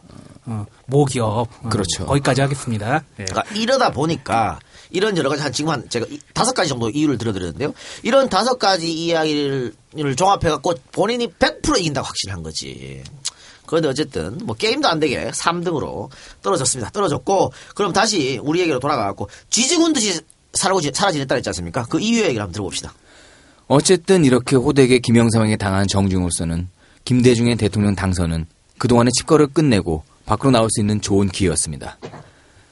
김영삼 정부 내내 숨죽여 살다가 김대중으로 정권이 바뀌자 정주영은 다시 언론에 등장합니다. 김영삼 뽑은 국민이 잘못이다. 내가 당선됐으면 IMF는 없었다. 등의 발언을 하면서 제기를 모색을 합니다. 당시 정권이 북한과 인적, 물적 교류를 원했던 김대중 정권이기 때문에 대북 사업을 수건으로 생각했던 정주영과 잘 맞았던 거죠. 연루했던 정주영 회장은 더 이상 경영 일선에서는 활약을 못할 때니 여생은 대북 사업에 매진하려고 했습니다. 아, 이분이 원래 꿈이, 마지막 꿈이 대북 사업이야. 근데 김영삼 아웃되고 김대중이 딱 대통령 대선됐잖아. 그러니까 왔어! 이제 할 수 있겠어 생각한 거예요. 그리고 김영삼, 김대중 사이가 이제 워낙 나쁜 걸 아니까, 어? 어, 내가 당선되었으면 IMF는 없었다. 김영삼 뽑은 궁이 잘못이다. 이렇게 발언을 하기 시작하면서 다시 전면에 등장하게 된, 되는 겁니다. 1997년 북한은 고난의 행군이 절정에 이르렀습니다. 이때도 신년 공동 사설에서 이렇게 이야기가 됩니다. 우리식 사회주의를 고소하고 더욱 빛내어 나가야 하며 주체의 사회주의 위협을 끝까지 완성해야 한다. 북한은 이렇게 주장을 하고 있었습니다. 김대중 정부의 대북 정책 목표는 평화, 화해 협력 실현을 통한 남북 관계 개선이었습니다. 그리고 김대중 정부의 대북 정책 3대 원칙은 평화를 파괴하는 일체의 무력 도발 불용, 흡수 통일 배제, 그리고 화해 협력의 적극 추진이었습니다. 김대중 정부는 여태껏 남한의 역대 정부들이 사용해오던 통일 정책이라는 표현 대신에 대북 정책이라는 표현을 사용하면서 완전한 단일 통일국가 달성은 장기적인 목표로 남겨두고 당장은 통일을 하나의 과정으로 이해하면서 남북 사이의 관계 개선과 평화적 공존을 추구하는 새로운 대북 정책을 추진하였습니다. 이것이 이른바 햇볕 정책의 주요 골자인데 이는 남북 관계 개선이라는 목표를 위해 경제 분야를 중심으로 전 분야에서 대북 접근을 적극 확대하겠다는 의지의 표명이었으며 우선 북한을 지원을 해줘서라도 북한과 협력을 적극 추진하겠다는 공개적인 선언이었습니다. 야, 통일 정책이라고 할 때는 적화 통일을 막기 위해서 북진 통일을 하겠다는 이미지가 좀 보이는데 대북 정책이란 말로 바뀌니까 약간 온건해지는 느낌이 들어요. 예. 그리고 북한과의 통일에 대한 이런 어떤 이런 스- 이야기들을 좀 더 길고 장기적인 플랜을 통해 가지고 음. 스텝을 갖다가 여러 가지를 걸치겠다는 얘기죠. 그러니까 정치라든지 정책에서 경제에서도 마찬가지고 용어 하나 바뀌는 게 굉장히 중요한 것 같아요. 그리고 아까 세작이 이제 북한을 지원해서라도 했는데 이제 북한 지원해서 이 부분이 이제 퍼주기 논란이 있는 거죠. 김대중이 북한을 퍼져서 그 퍼주기 때문에 핵을 만들었다. 그것들이 이제 많은 이제 보수 쪽 진영 사람들이 예. 욕을 하는 포인트가 되는 그 거죠. 말이 맞나 안 맞나 한번 살펴봅시다. 김대중 노무현 10년간 북한에 지원한 액수가 얼마냐? 2조 8천억 원입니다. 그러면 연으로 따지면 2,800억 정도 되는 것이죠. 그 우리 국내 총 생산이 연 천조라고 하는데 천분의 1이 채 안 되는 그런 돈입니다. 그 북한이 왜 고난의 행군 해가지고 막 굶어 죽는 애들 속출하고 막 그랬었잖아요. 이게 1990년대 한 중후반쯤 해가지고 네. 국제적으로 계속 고립 뭐, 뭐 계속 봉쇄하고 그랬잖아요. 음. 그리고 그때 막 수해나고 난리도 아니었잖아. 홍수 나서 사람들 막 죽고 예. 배고파서 죽고 거리에 막 시체들이 널브러 다니고 그렇죠. 이때 꽃제비 얘기 나오고 그러지 그렇죠. 않았나? 예. 그런데 그러면 우리 같은 동포로서 그걸 보고 있어 있는 게 옳으냐 하는 것이지. 어? 그렇다고 해서 김일성, 김정일이가 어, 어, 저 남한이 우리 어, 와갖고 나라 먹으세요 할 거야? 굶어 인민이 굶어 죽든 말든 걔들은 상관 안 하잖아. 그리고 은근히 막 흘렸잖아. 우리 이렇게 어려우니까 살려달라고. 인륜적인 차원에서도 이건 음. 도와줘야 되는 거죠. 거죠. 또 당시에 지금도 그렇지만 우리가 비료하고 쌀이 공급 가행이었어요. 그렇죠. 매일 그냥 버리는 쌀이 더, 더 많았었어. 그래서 쌀값은 떨어지고 그것 때문에. 예? 거기에다가 뭐 예전에 우루과이 라운드 어쩌고 해가지고 뭐 쌀을 수입을 개방하네 마네 막 그런 얘기도 있었고 뭐 쌀 매수 문제도 있었고. 그렇죠. 그러니까 농민한테도 도움이 되는 겁니다. 이거, 음. 이런 것들은. 자, 또 지금 뭐 우유가 막 넘, 넘친다 그러잖아. 어? 그래서 다, 다 버리고 있잖아요. 그것도 오히려 북한에 주면 괜찮은 거 아니에요? 남양유업 똑바로 해, 씨, 확 그냥. 그리고 가장 중요한 것은 결국은 우리가 북한은 통일의 대상 아니에요? 그러면 그 통일 비용이 천문학적으로 들기 때문에 그 격차를 남북 겨- 경제 어, 격차를 조금 조금씩 줄여가고 이질감을 줄여가는 노력이 필요한 거예요. 그렇죠. 그걸 위해서 이걸 해야 된다니까. 동독 한번 봅시다. 동독. 동독이 서독한테 지원을 굉장히 많이 받았잖아요. 근데 서독이 동독한테 지원한 액수가 우리보다 16배나 더 많았어요. 그럼에도 불구하고 둘이 통이 통을 했을 때 박살난 거 아니야, 서독이 그것 때문에. 어? 근데 우리는 지금처럼 이명박 박근혜, 정- 박근혜 정부처럼 아무것도 하지 말고 뭐 굶어 지디지 말든지 그렇게 하고 나중에 통일되면 어떻게 그 비용을 감당하냐 말이에요. 아니 드라이버하고 나사하고 이거 안 맞아 버리면은 드라이버 아니면 나사가 망가 뭉개져 버리잖아요. 잘 맞춰 놔야지 이게 잘 박힌단 말이야. 음. 그리고 우리가 YS 특집, DJ 특집에서 언급했는 것 같은데 김영삼 정권이 김대중 정권보다 돈 더 많이 줬어 북한에. 병신들 그것도 모르고 떠들고 자빠졌어. 소개해드리겠습니다. 얼마인지 정확한 기준으로 연 평균 기준 김대중 정부는 1년에 5,442만 달러를 북한에 지원했습니다. 김영삼 정권 때는 얼마를 줬나? 연평균 9,815만 달러 줬어요. 거의 두 배네. 어? 거의 두 배 가깝네요. 이걸 알아야지. 또 김영삼 정부가 북한에 그 이거 저 대북 정책 잘못해가지고 미국하고 지랄 헛짓거리 한, 한- 하는 바람에 북한 경수로원서 생색은 미국이 내고 돈은 씨발 우리가 내갖고 지준 거 아니야. 그렇죠. 그때 들어간 돈이 32조 2,200억이에요. 내 돈 아니라고 막 나가는구나. 알고나 떠들어야지. 그러면 이거 보고 야. 그 EJ에서만 주장하는 거 아니야? 라고 할, 할지 모르겠지만 지금 제가 갖고 온 요 자료 조선일보에서 갖고 온 자료다! 음, 라고 말씀드리겠습니다. 조선일보 2003년 10월 5일자 기사입니다. 그러니까. 그러니까 이게 포죽이라고 하는 게 말이 안 된다니까. 한번 살펴봐요. 노무현 정권 때 얼마나 줬고, 이명박 정권 때는 얼마나 줬는지 한번 보라고. 그리고 우리가 얻은 게 뭔지 한번 살펴보라고. 아, 이명박이는 씨, 저기, 둘이 짜웅 쳐가지고 돈 주려고 그랬던 거 아니야. 그렇지. 한번 하자고. 음. 어? 표현이 좀 이상한데. 뭘 한번 하자고요. 야, 이 개새끼야. 뭐, 표현이 좀 이상한데. 매춘이야? 돈 주고 안 하게? 나쁜 새끼들 아주. 예. 그 정도였으니까 이건 뭐, 말할 것도 없어요. 그리고 또 하나 자료를 볼까요? 통일부 자료인데요, 이거는. 어, 북한 경제가 최악의 상황이었다는 95년, 95년부터 보면 국제사회에서 북한을 어느 정도 지원했냐? 일본이 9억 달러 지원해줬습니다. 미국이 6억 2천만 달러 지원했고요. 유럽연합, EU가 2억 8,440만 달러 지원했습니다. 중국이 2억 7천만 달러. 그래서 요 다 합치면 24억 3천만 달러를 전 세계에서 북한에 지원했어요. 남한은, 한국은 얼마 지원했냐? 5억 달러 지원했어요. 그럼 어디가 포죽이야 도대체? 그러면 씨발 저 전 세계에 있는 국가들도 다 빨갱이냐? 어, 북한 포죽이 한 거야? 그렇게 믿을 수도 있어. 그러니까 말이 말이 안 되는 소리를 하고 있는 거다. 그러니까 여러분들도 어, 우리 듣고 계신, 계신 분들도 저한테 많이 얘기하더라고. 어 어르신들이 야 뭐 김대중 노무현 때 북한 퍼져가지고 핵 만들었다고 할 말이 없다고 이런 거 얘기하시라고. 훨씬 많이 퍼준 게 어딘지. 그러니까 퍼주긴 퍼줬는데, 우리 말고요. 있어요. 그리고 노무현, 김대중이 퍼준 건 퍼준 게 아니고 북한을 지원해서 양지로 끌어들여서 평화 협력 화해를 하는 거다. 이렇게 말씀하시면 되겠다. 생각 어, 이런 말씀 드리고요. 자, 북한 이- 이야기 퍼주기 얘기가 나와서 말씀 잠깐 다른 데로 흘렸는데 어, 우리 얘기는 광고 듣고 와서 다시 하겠습니다.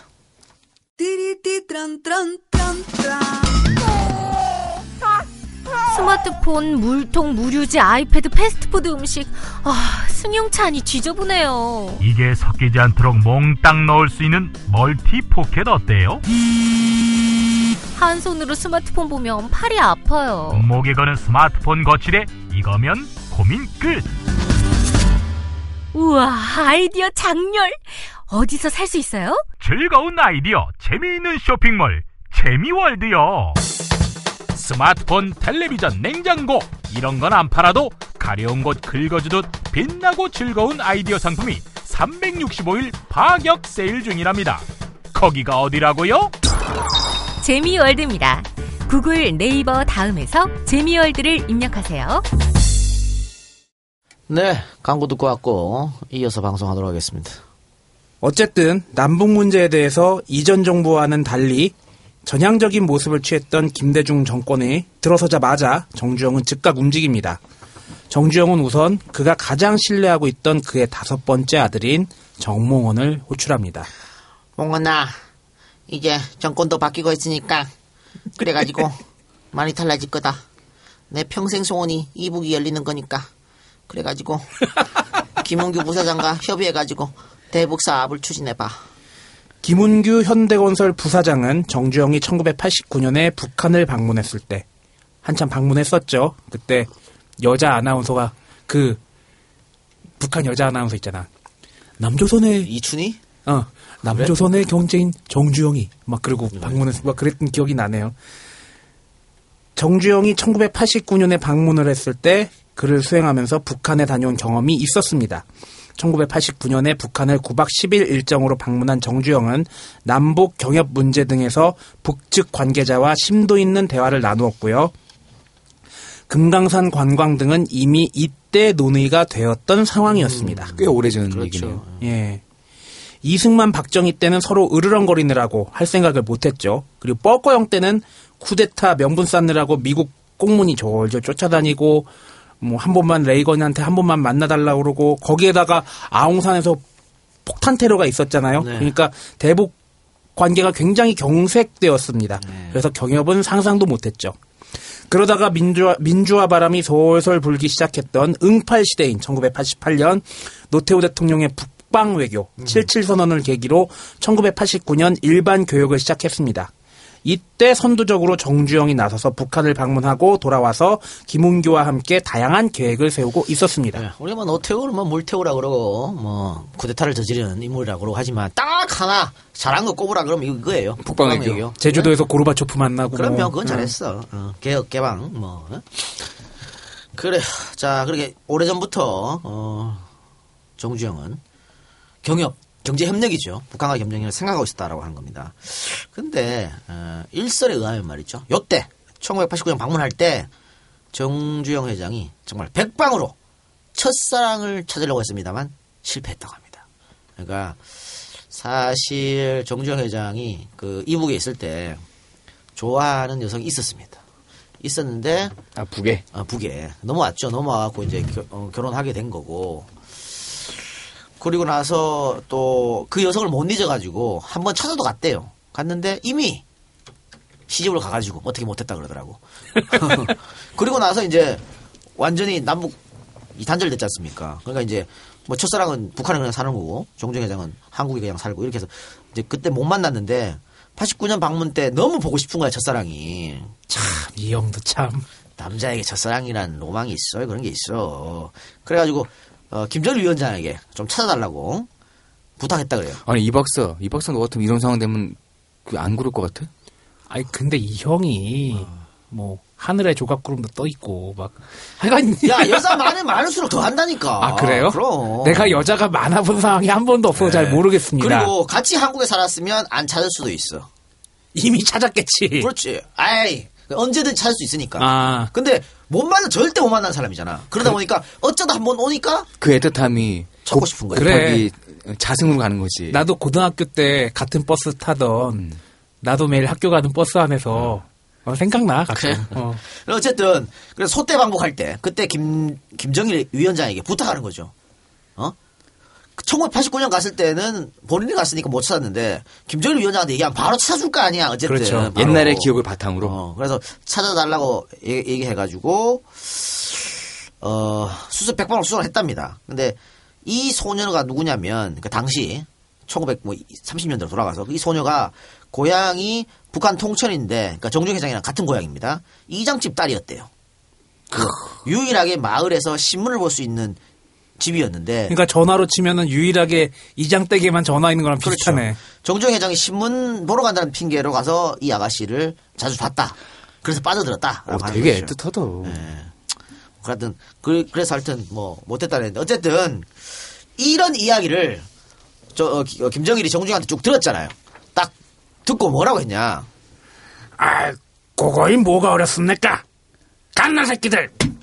정 회장님이 첫사랑을 보고 싶다잖네. 날래 찾아오라고. 목소리 왜 그래? 아니, 늑대야?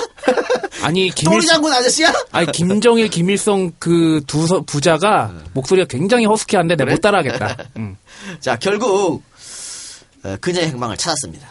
뭐 정일이 형이 찾으라고 하면 찾는 거지 뭐. 찾으라고 날래 칸나 새끼들. 찾아야지 뭐. 없어도 만들어도 와.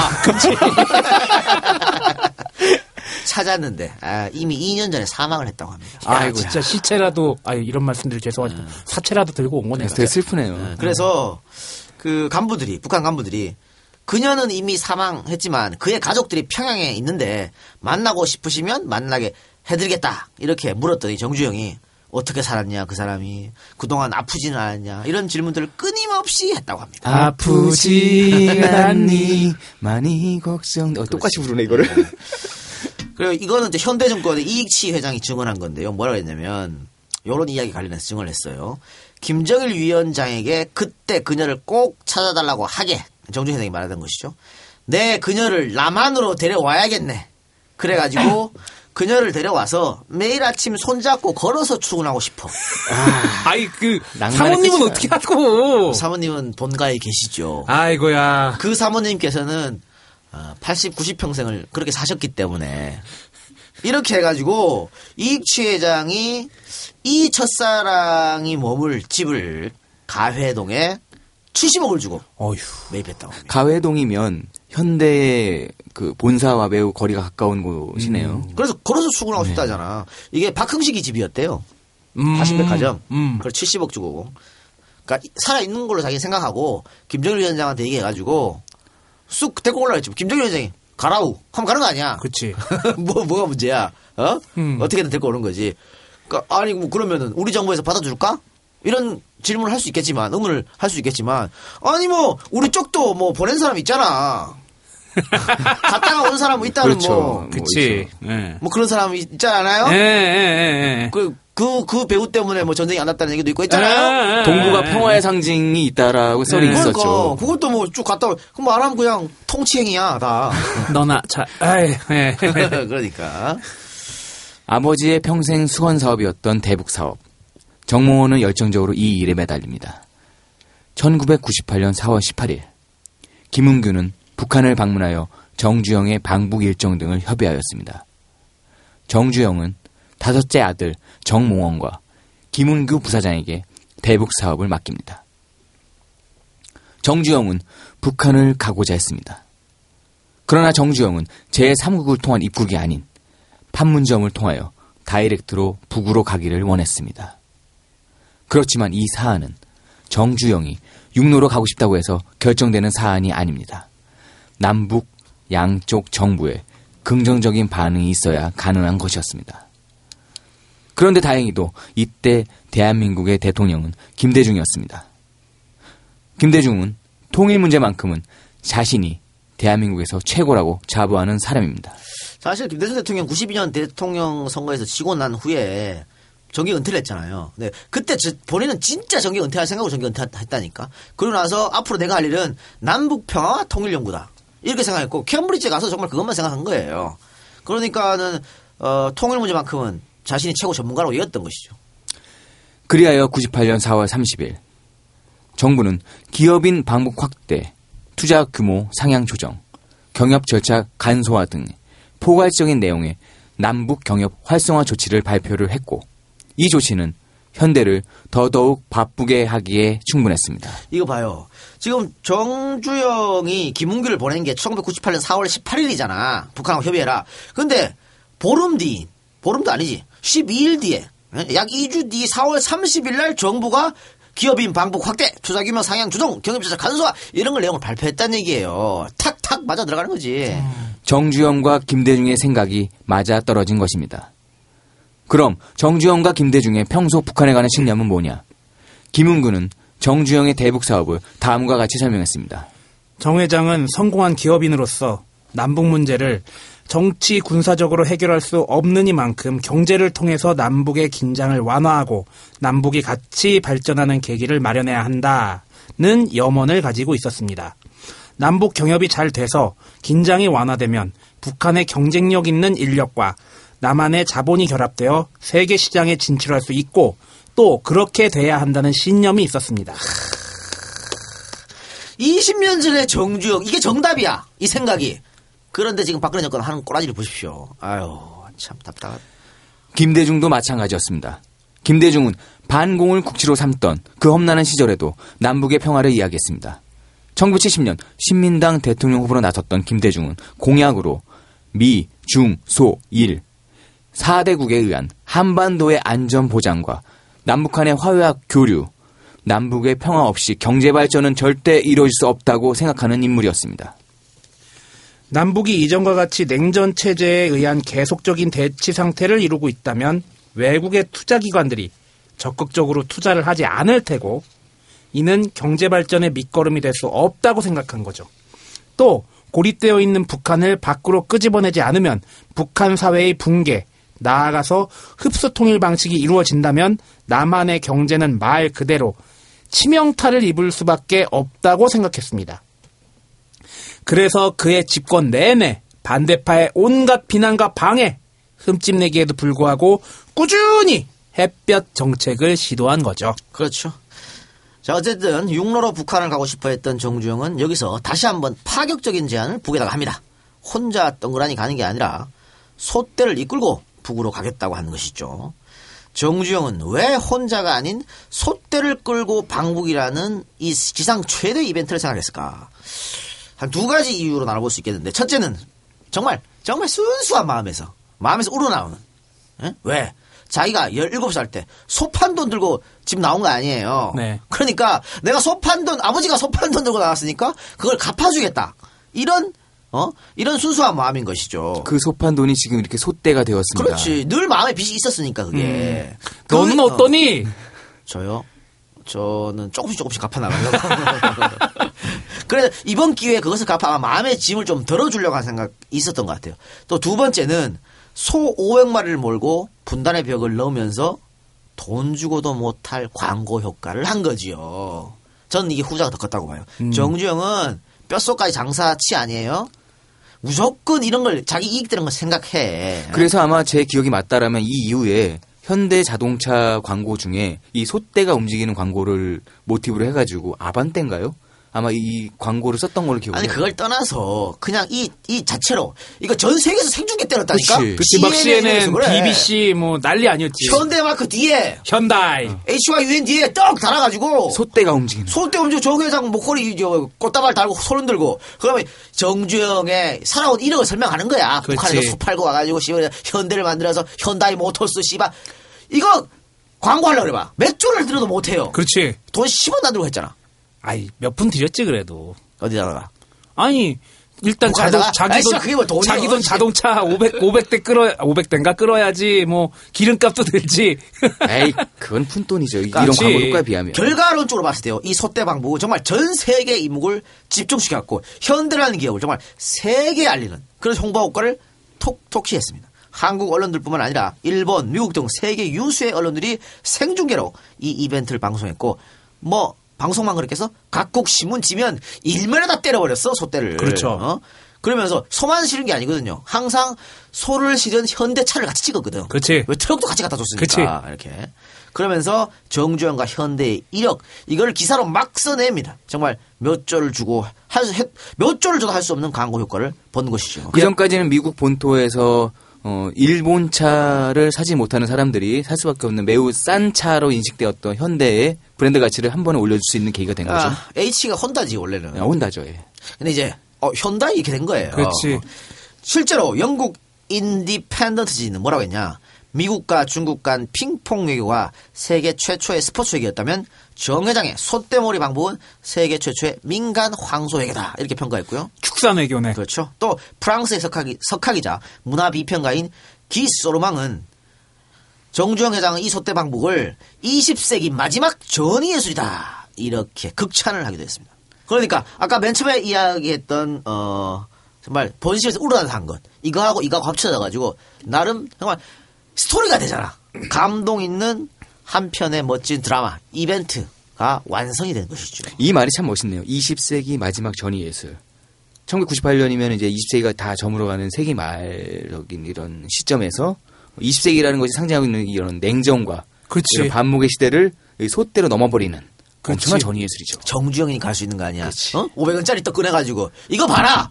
거북선 만든 나라다. 그렇지. 그런 생각 누가 하냐고. 응. 어? 그 다음에 저 미군 미군들이 저 가- 추운 겨울날에 어? 잔디가 없잖아요 다. 그래갖고 파, 파란색 보리 심었죠. 어, 보리 뽑아가지고 심어. 아, 이게 뭐냐면요, 그, 미군 묘역이라고 그러나, 유엔군 네. 묘역이라고 그러나, 여기 잔디 심어달라고 그러니까, 심을 수 있다. 대신에 돈을 훨씬 많이 달라. 그래가지고, 오케이. 그리고 줬더니, 네. 그러니까 한겨울에 잔디가 어디냐고. 한겨울에 잔디가 어딨냐고. 그래가지고, 그, 그때 막 보리 모종이 막, 네. 파릇파릇 나기 시작할 때거든. 그거 사- 밭 하나 산, 저기, 보리밭 하나 통째로 사가지고, 묘역에다 심었대는 거 아니야. 왜 사진만 찍히면 되는 거거든. 어. 이런 생각을 누가 하냐고. 저 정주영이 대단한 사람이라니까 진짜. 보리는 보리는 겨울에도 파라잖아. 그러니까 500마리 소떼 방국을 아 어떻게 생각했을까 정말 이야 대단한 사람이 대단한 사람이. 예. 1998년 6월 16일 정주영은 자신의 가족들과 소 500마리 그리고 그 소를 태운 현다이 자동차, 현대 자동차 50여 대를 이끌고 판문점을 넘어 북으로 향했습니다. 첫 육로 북한 방문이었던 만큼 이날 준비 작업도 매우 철저했습니다. 군사작전을 방불케 했다는 게 당시 관계자의 설명이었죠. 50대 트럭에 500마리의 소를 태우는 것부터 일이었습니다. 아예 소 태우기 쉽지 않죠. 그렇죠. 전날 밤 늦게까지 소를 태우고 고사 지내고 농악놀이 하는 행사를 모두 마친 건 자정이 지나서였습니다. 그렇게 준비를 마친 뒤 16일 오전 새벽 4시 30분 서산을 출발한 소떼는 10시에 판문점을 지나 북녘땅에 들어섰습니다. 북한 시골 마을 아산 태생인 정주영에게 소떼 방북은 그야말로 금의 환향이었습니다. 그는 전날 밤 마음이 들떠서 밤잠을 거의 못 이루었다고 합니다. 그래서 언론 보도에 나오더라고요. 정주영 회장한테 꿈 못 꾸셨어요? 기자 물어보니까 어 돼지꿈. 그래 정중의 호가 아산이죠. 뭐. 네. 아주 역사적인 사건이 아닐 수 없었습니다. 분단된 조국, 반공을 국시로 삼았던 그 서슬퍼런 세월에는 감히 상상도 할 수 없었던 일이 일어난 겁니다. 이 역사적인 사건에 대해 정주영은 다음과 같이 말했습니다. 어린 시절 무작정 서울을 찾아 달려온 이 길 판문점을 통해 고향을 찾아가게 되어 무척 기쁩니다. 제가 18살이던 1933년 이후 처음으로 다시 이 길을 가게 되는 것입니다. 강원도 통천 가난한 농부의 아들로 태어나 청운의 꿈을 안고 세 번째 가출을 할 때 아버님이 소를 판 돈 70원을 가지고 집을 나섰습니다. 그 후 긴 세월 동안 저는 묵묵히 일 잘하고 참을성 있는 소를 성실과 부지런함의 상징으로 삼고 인생을 걸어왔습니다. 이제 그 한 마리의 소가 천 마리 소가 되어 그 빚을 갚으러 꿈에 들이던 고향 산천을 찾아가는 것입니다. 저의 이번 방문이 단지 한 개인의 고향 방문이 아니라 부디 남북 간의 화해와 평화를 이루는 환경의 초석이 되기를 진심으로 기원합니다. 아, 예. 이때 정확히 소를 몇 마리를 북한에 보냈냐? 천한 마리였다고 그래요. 천 마리가 아니고요? 네. 500, 1차 500, 2차 500. 예. 근데 거기에 한 마리가 더. 뭐 예전에 들은 바로는 뱃속에 있었다는 얘기도 들었던 뭐 것 있었고. 같고. 예. 아니 일부러 임신한 소를 많이 들고 왔다는 얘기도 있어요. 예. 왜 한 마리를 더 보냈냐? 한 마리 값을 훔쳐 저기 몰래 빼돌려 가지고 가출을 한 거 아니에요. 여기에 이자를 천 마리를 붙여버린 겁니다. 예. 엄청난 폭리인데. 예. 소 운반용 5톤 8톤짜리 현대자동차 트럭 100대 여기에다 실어간 거죠. 그리고 원산항으로 옥수수 5만 톤도 보너스로 방북 선물로 보냈습니다. 그야말로 금의 환향인 거죠. 뭐 최근까지 이 트럭이 북한에서 마크 떼고 왔다 갔다 하고 있다는 증언도 있습니다. 그리고 이 천한 마리를 되게 의미를 다른 식으로 해석하는 경우도 많은데 영은 딱 천, 90, 999 천 하면 딱 종료의 의미인데 천일 하면은 시작의 의미다. 그래서 남북 간의 경협, 남북 화해가 지금부터 시작이다라는 의미로 해석하는 사람도 있더라고요. 그런 의미에서 보냈을 것이다. 근데 요 사실 소 어, 굉장히 고급서만 보낸 거 아니야. 임신도 뭐 하고 이렇게 많이 좀 더 더 더 도움을 주려고. 현대 아산 연구소에서 엄청 신경 써서 그렇죠. 키웠을 거예요. 그리고 그, 그, 이 트럭에도 아주 푹신푹신한 집으로 깔고 그랬는데 그 노끈이 거기 좀 들어갔대요. 그 볕담 묻는 뭐 그런 거. 그러니까 그 서산 쪽에 염분을 염분을 소들이 이제 먹어야 되니까 그런 것 때문에 일부러 뭐 염분 섞인 뭐를 먹었다는 그 이거 그 찾아 먹느라고 안에서 뭐 이물질 같은 게 나왔다는 아, 얘기도 그래가지고 있고 소가 또 많이 또 죽었다 그래요. 예. 북한 가서 그런 얘기도 있더라고. 예. 그렇지만 1차 소떼 방북 이후 악재도 많았습니다.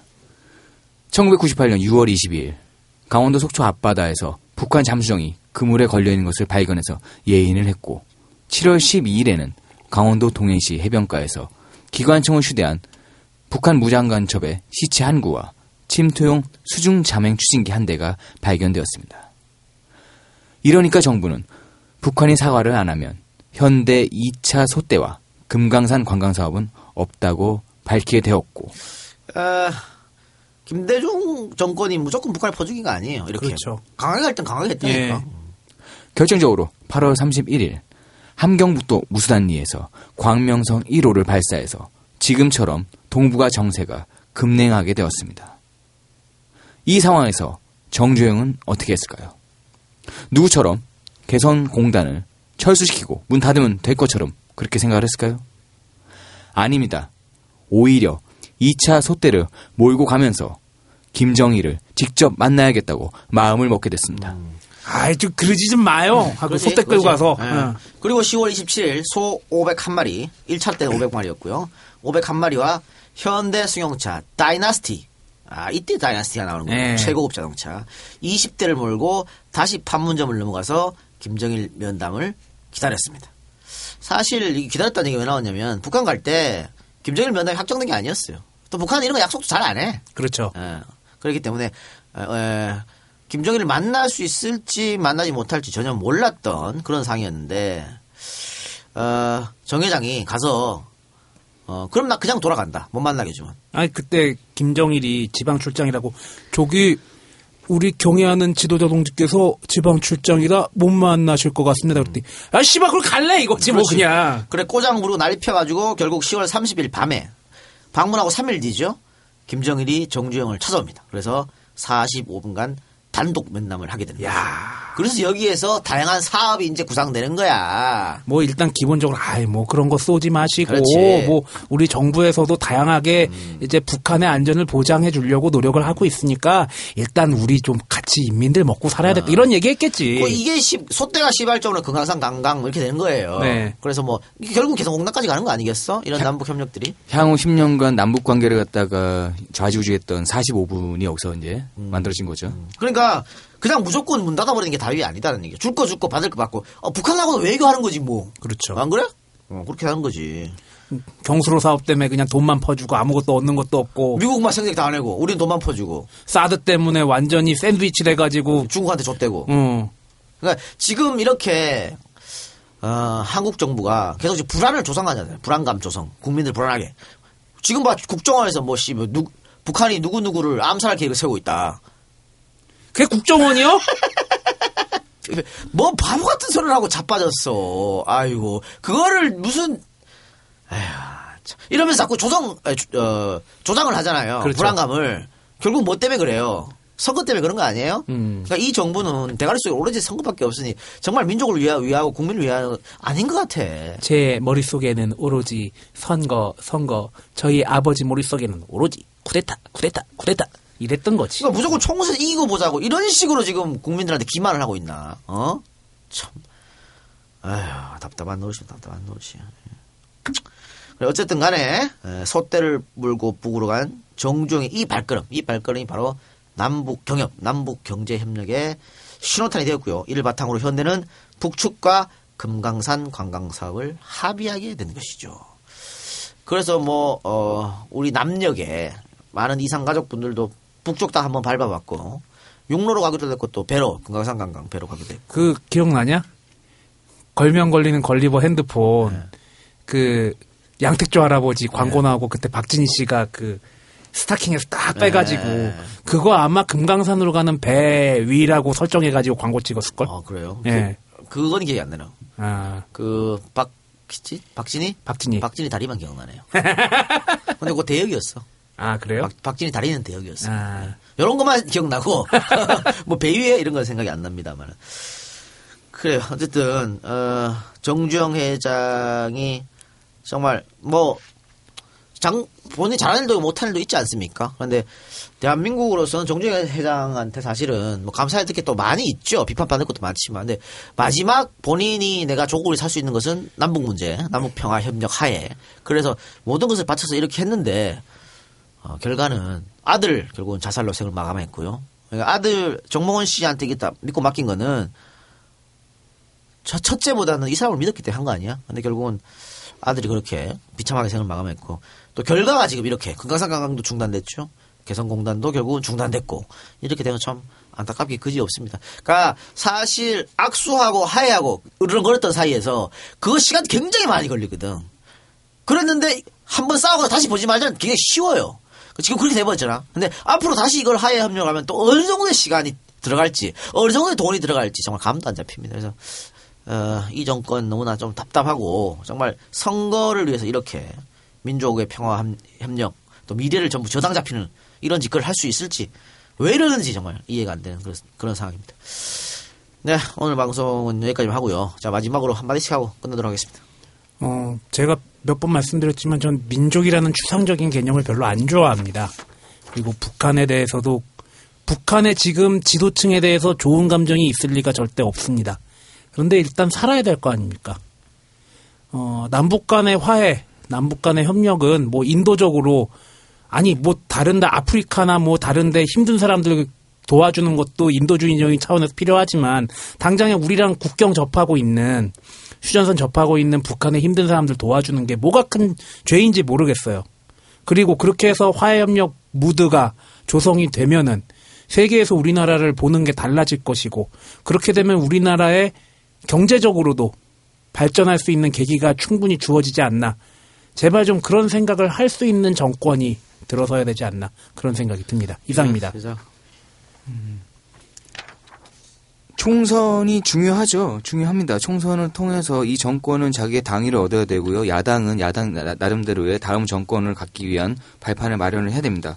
그러니까는 최선을 다해서 싸우는 건 좋죠. 하지만은 어, 물론 정권에서 총선을 위해서 개성공단을 폐쇄했다고 보는 어, 말도 안 되는 시각은 갖고 있지 않습니다. 다만 여러 가지 정황적인 것을 봤을 때 우리는 너무 많은 것들이 총선에 매몰돼서 손해를 보지 않나라는 생각이 들고요. 가장 우려스러운 거는 총선 이후에 다시 한번 대북 관계를 갖다가 복원하려고 했을 때 어, 지금 얘기한 대로 얼어붙은 수도를 녹이는 과정에서 드는 비용들은 과연 또 누가 부담을 해야 될 것이며 그건 과연 누가 주체로 또 이동 뭐 진행을 할 것이냐 만약 그렇게 된다면 더 명확해지겠죠 총선 이후에 박근혜 정부가 주도적으로 대북 관계에 대해서 어, 개성과 다시 열고 뭐 하겠다라고 한다면 왜 지금 이 상황에서 이걸 잠갔는지에 대한 명확한 답변이 좀 필요할 것 같고요. 20년이었습니다. 1998년에 넘어갔죠. 그 이제 서로 이끌고 넘어갔고요. 그 전에부터 공사를 했었고요. 20년 세월 동안 북한과 통일을 한 것도 아니었고요. 북한과 조금 조금씩 물론 마음에 드는 건 아니지만 아주 조금씩 조금씩 조금씩 뭐 관광도 하고요. 이야기도 해보고요. 북한의 뭐, 시, 뭐 실, 실권자들이 남한의 행사에 참여도 하고요. 이런 관계의 맺음을 통해서 어, 이 동북아의 긴장 구도에서 우리가 서로 얘기를 할 수 있다라는 것들을 나머지 국가들한테 보여주는 것들이 있었습니다. 근데 지금 와서 이렇게 잠가버리면요. 이 과정, 20년의 과정을 또 반복을 해야 됩니다. 어, 또 드는 비용은 어, 지돈 내고 하라고 하세요. 어, 민초들이 냈던 세금도 이런 것들을 갖고 또 그 지랄을 할 거 생각하니까 깝깝합니다. 예, 이상입니다. 네, 저는 뭐 개인적으로 남북 통일을 가장 싫어하는 집단이 예, 보수익 같아요. 그래야 선거 때마다 이기니까. 북한 지배층하고. 어, 활용을 해야 되니까 이거를. 예? 그래서 그런 것 같은데. 근데 또 한편으로는 어, 그렇게 해서 통일되면 그러면은 그 다음에 뭘 하지? 그런데 통일되면 보수 우익이 더 날리실 것 같습니다. 아니, 아니, 통일되면 북한 사람들한테도 참정권 줘야 될 거 아니야. 근데 지금 저 탈북자들 보면 깝깝해지거든. 아니 뭐 그것뿐만이 아니라 당장에 돈 싸들고 부동산 사러 갈지도 몰라. 우리나라 역사를 보면은 어, 가장 부역을 열심히 했던 집단들은 또 색깔을 갈아타서 자기네 이익을 위해 뭘또 하겠죠. 변신할 겁니다. 그런데 과연 뭐 통일이 제대로 이루어질 수 있을까? 이런, 이런 식으로 가서는 통일이 영원할 것 같고, 가장 걱정되는 것은, 어, 북한이 붕괴되면서 중국으로 갈까? 이게 가장 걱정되는 시나리오죠. 어, 또, 북한 주민들도 그걸 또 원한다 그러니까. 어? 남한보다는 중국과 합치는 게 더 원한다 그러니까. 자꾸 그렇게, 예, 자꾸, 이렇게 자꾸 쪼아놓고 양념을 글로 쳐버리면. 야, 씨. 통일 신라 때는 대동강부터 원산만 이남이었는데 더 내려가게 더 생겼어, 지금. 아, 또 실질적으로 중국에서는, 아, 지금 대북 제재하자. 이거 중국에서 협조 안 해주면 말짱 꽝이야. 어? 우리가 뭐, 어, 1억 달러? 매년 개성공단에서 주는 돈. 어? 그런데 북한이 중국에서 한 200억 달러 갖고 와요. 매년. 아, 20억 달러 갖고 와요. 매년. 그러면은 우리가 돈 천억 주기 싫어가지고 폐쇄했어. 그게 무슨 소용이냐고. 근데 이 와중에. 중국에서 다 받아가는데. 이 와중에 사드라고 지랄이요. 그러니까 아니, 북한의 최대 교역국이 우리나라여야지만 그 경제 효과가 제재가 있지. 효과가 있을 거 그렇죠. 아니야. 그러니까 중국이 여기 제재에 동참 안 하면 말짱 꽝이라니까. 근데 중국이 동참 안 하고 계속해서 북한을 지원해주고 있죠. 그럼 북한 사람들은 남한을 미워할까요? 중국을 미워할까요? 남한을 좋아할까? 중국을 좋아할까? 이 생각을 해봐야 되지. 답답한 인간들. 예. 그래요. 오늘 방송 여기서 마치고 에, 여러분들도 어, 좀더이 남북 평화 협력 또 김대중 노무현 정권에서 했던 햇볕 정책 계속해서 좀 지지해 주시기 바랍니다. 엔젤펀딩 송영에서 방송 마치겠습니다. 제공, 내 아이 아빠, 강혜숙, 이유리 EJ, 마로마, 한송이, 아나키 16년 이상입니다. 고맙습니다. 고맙습니다.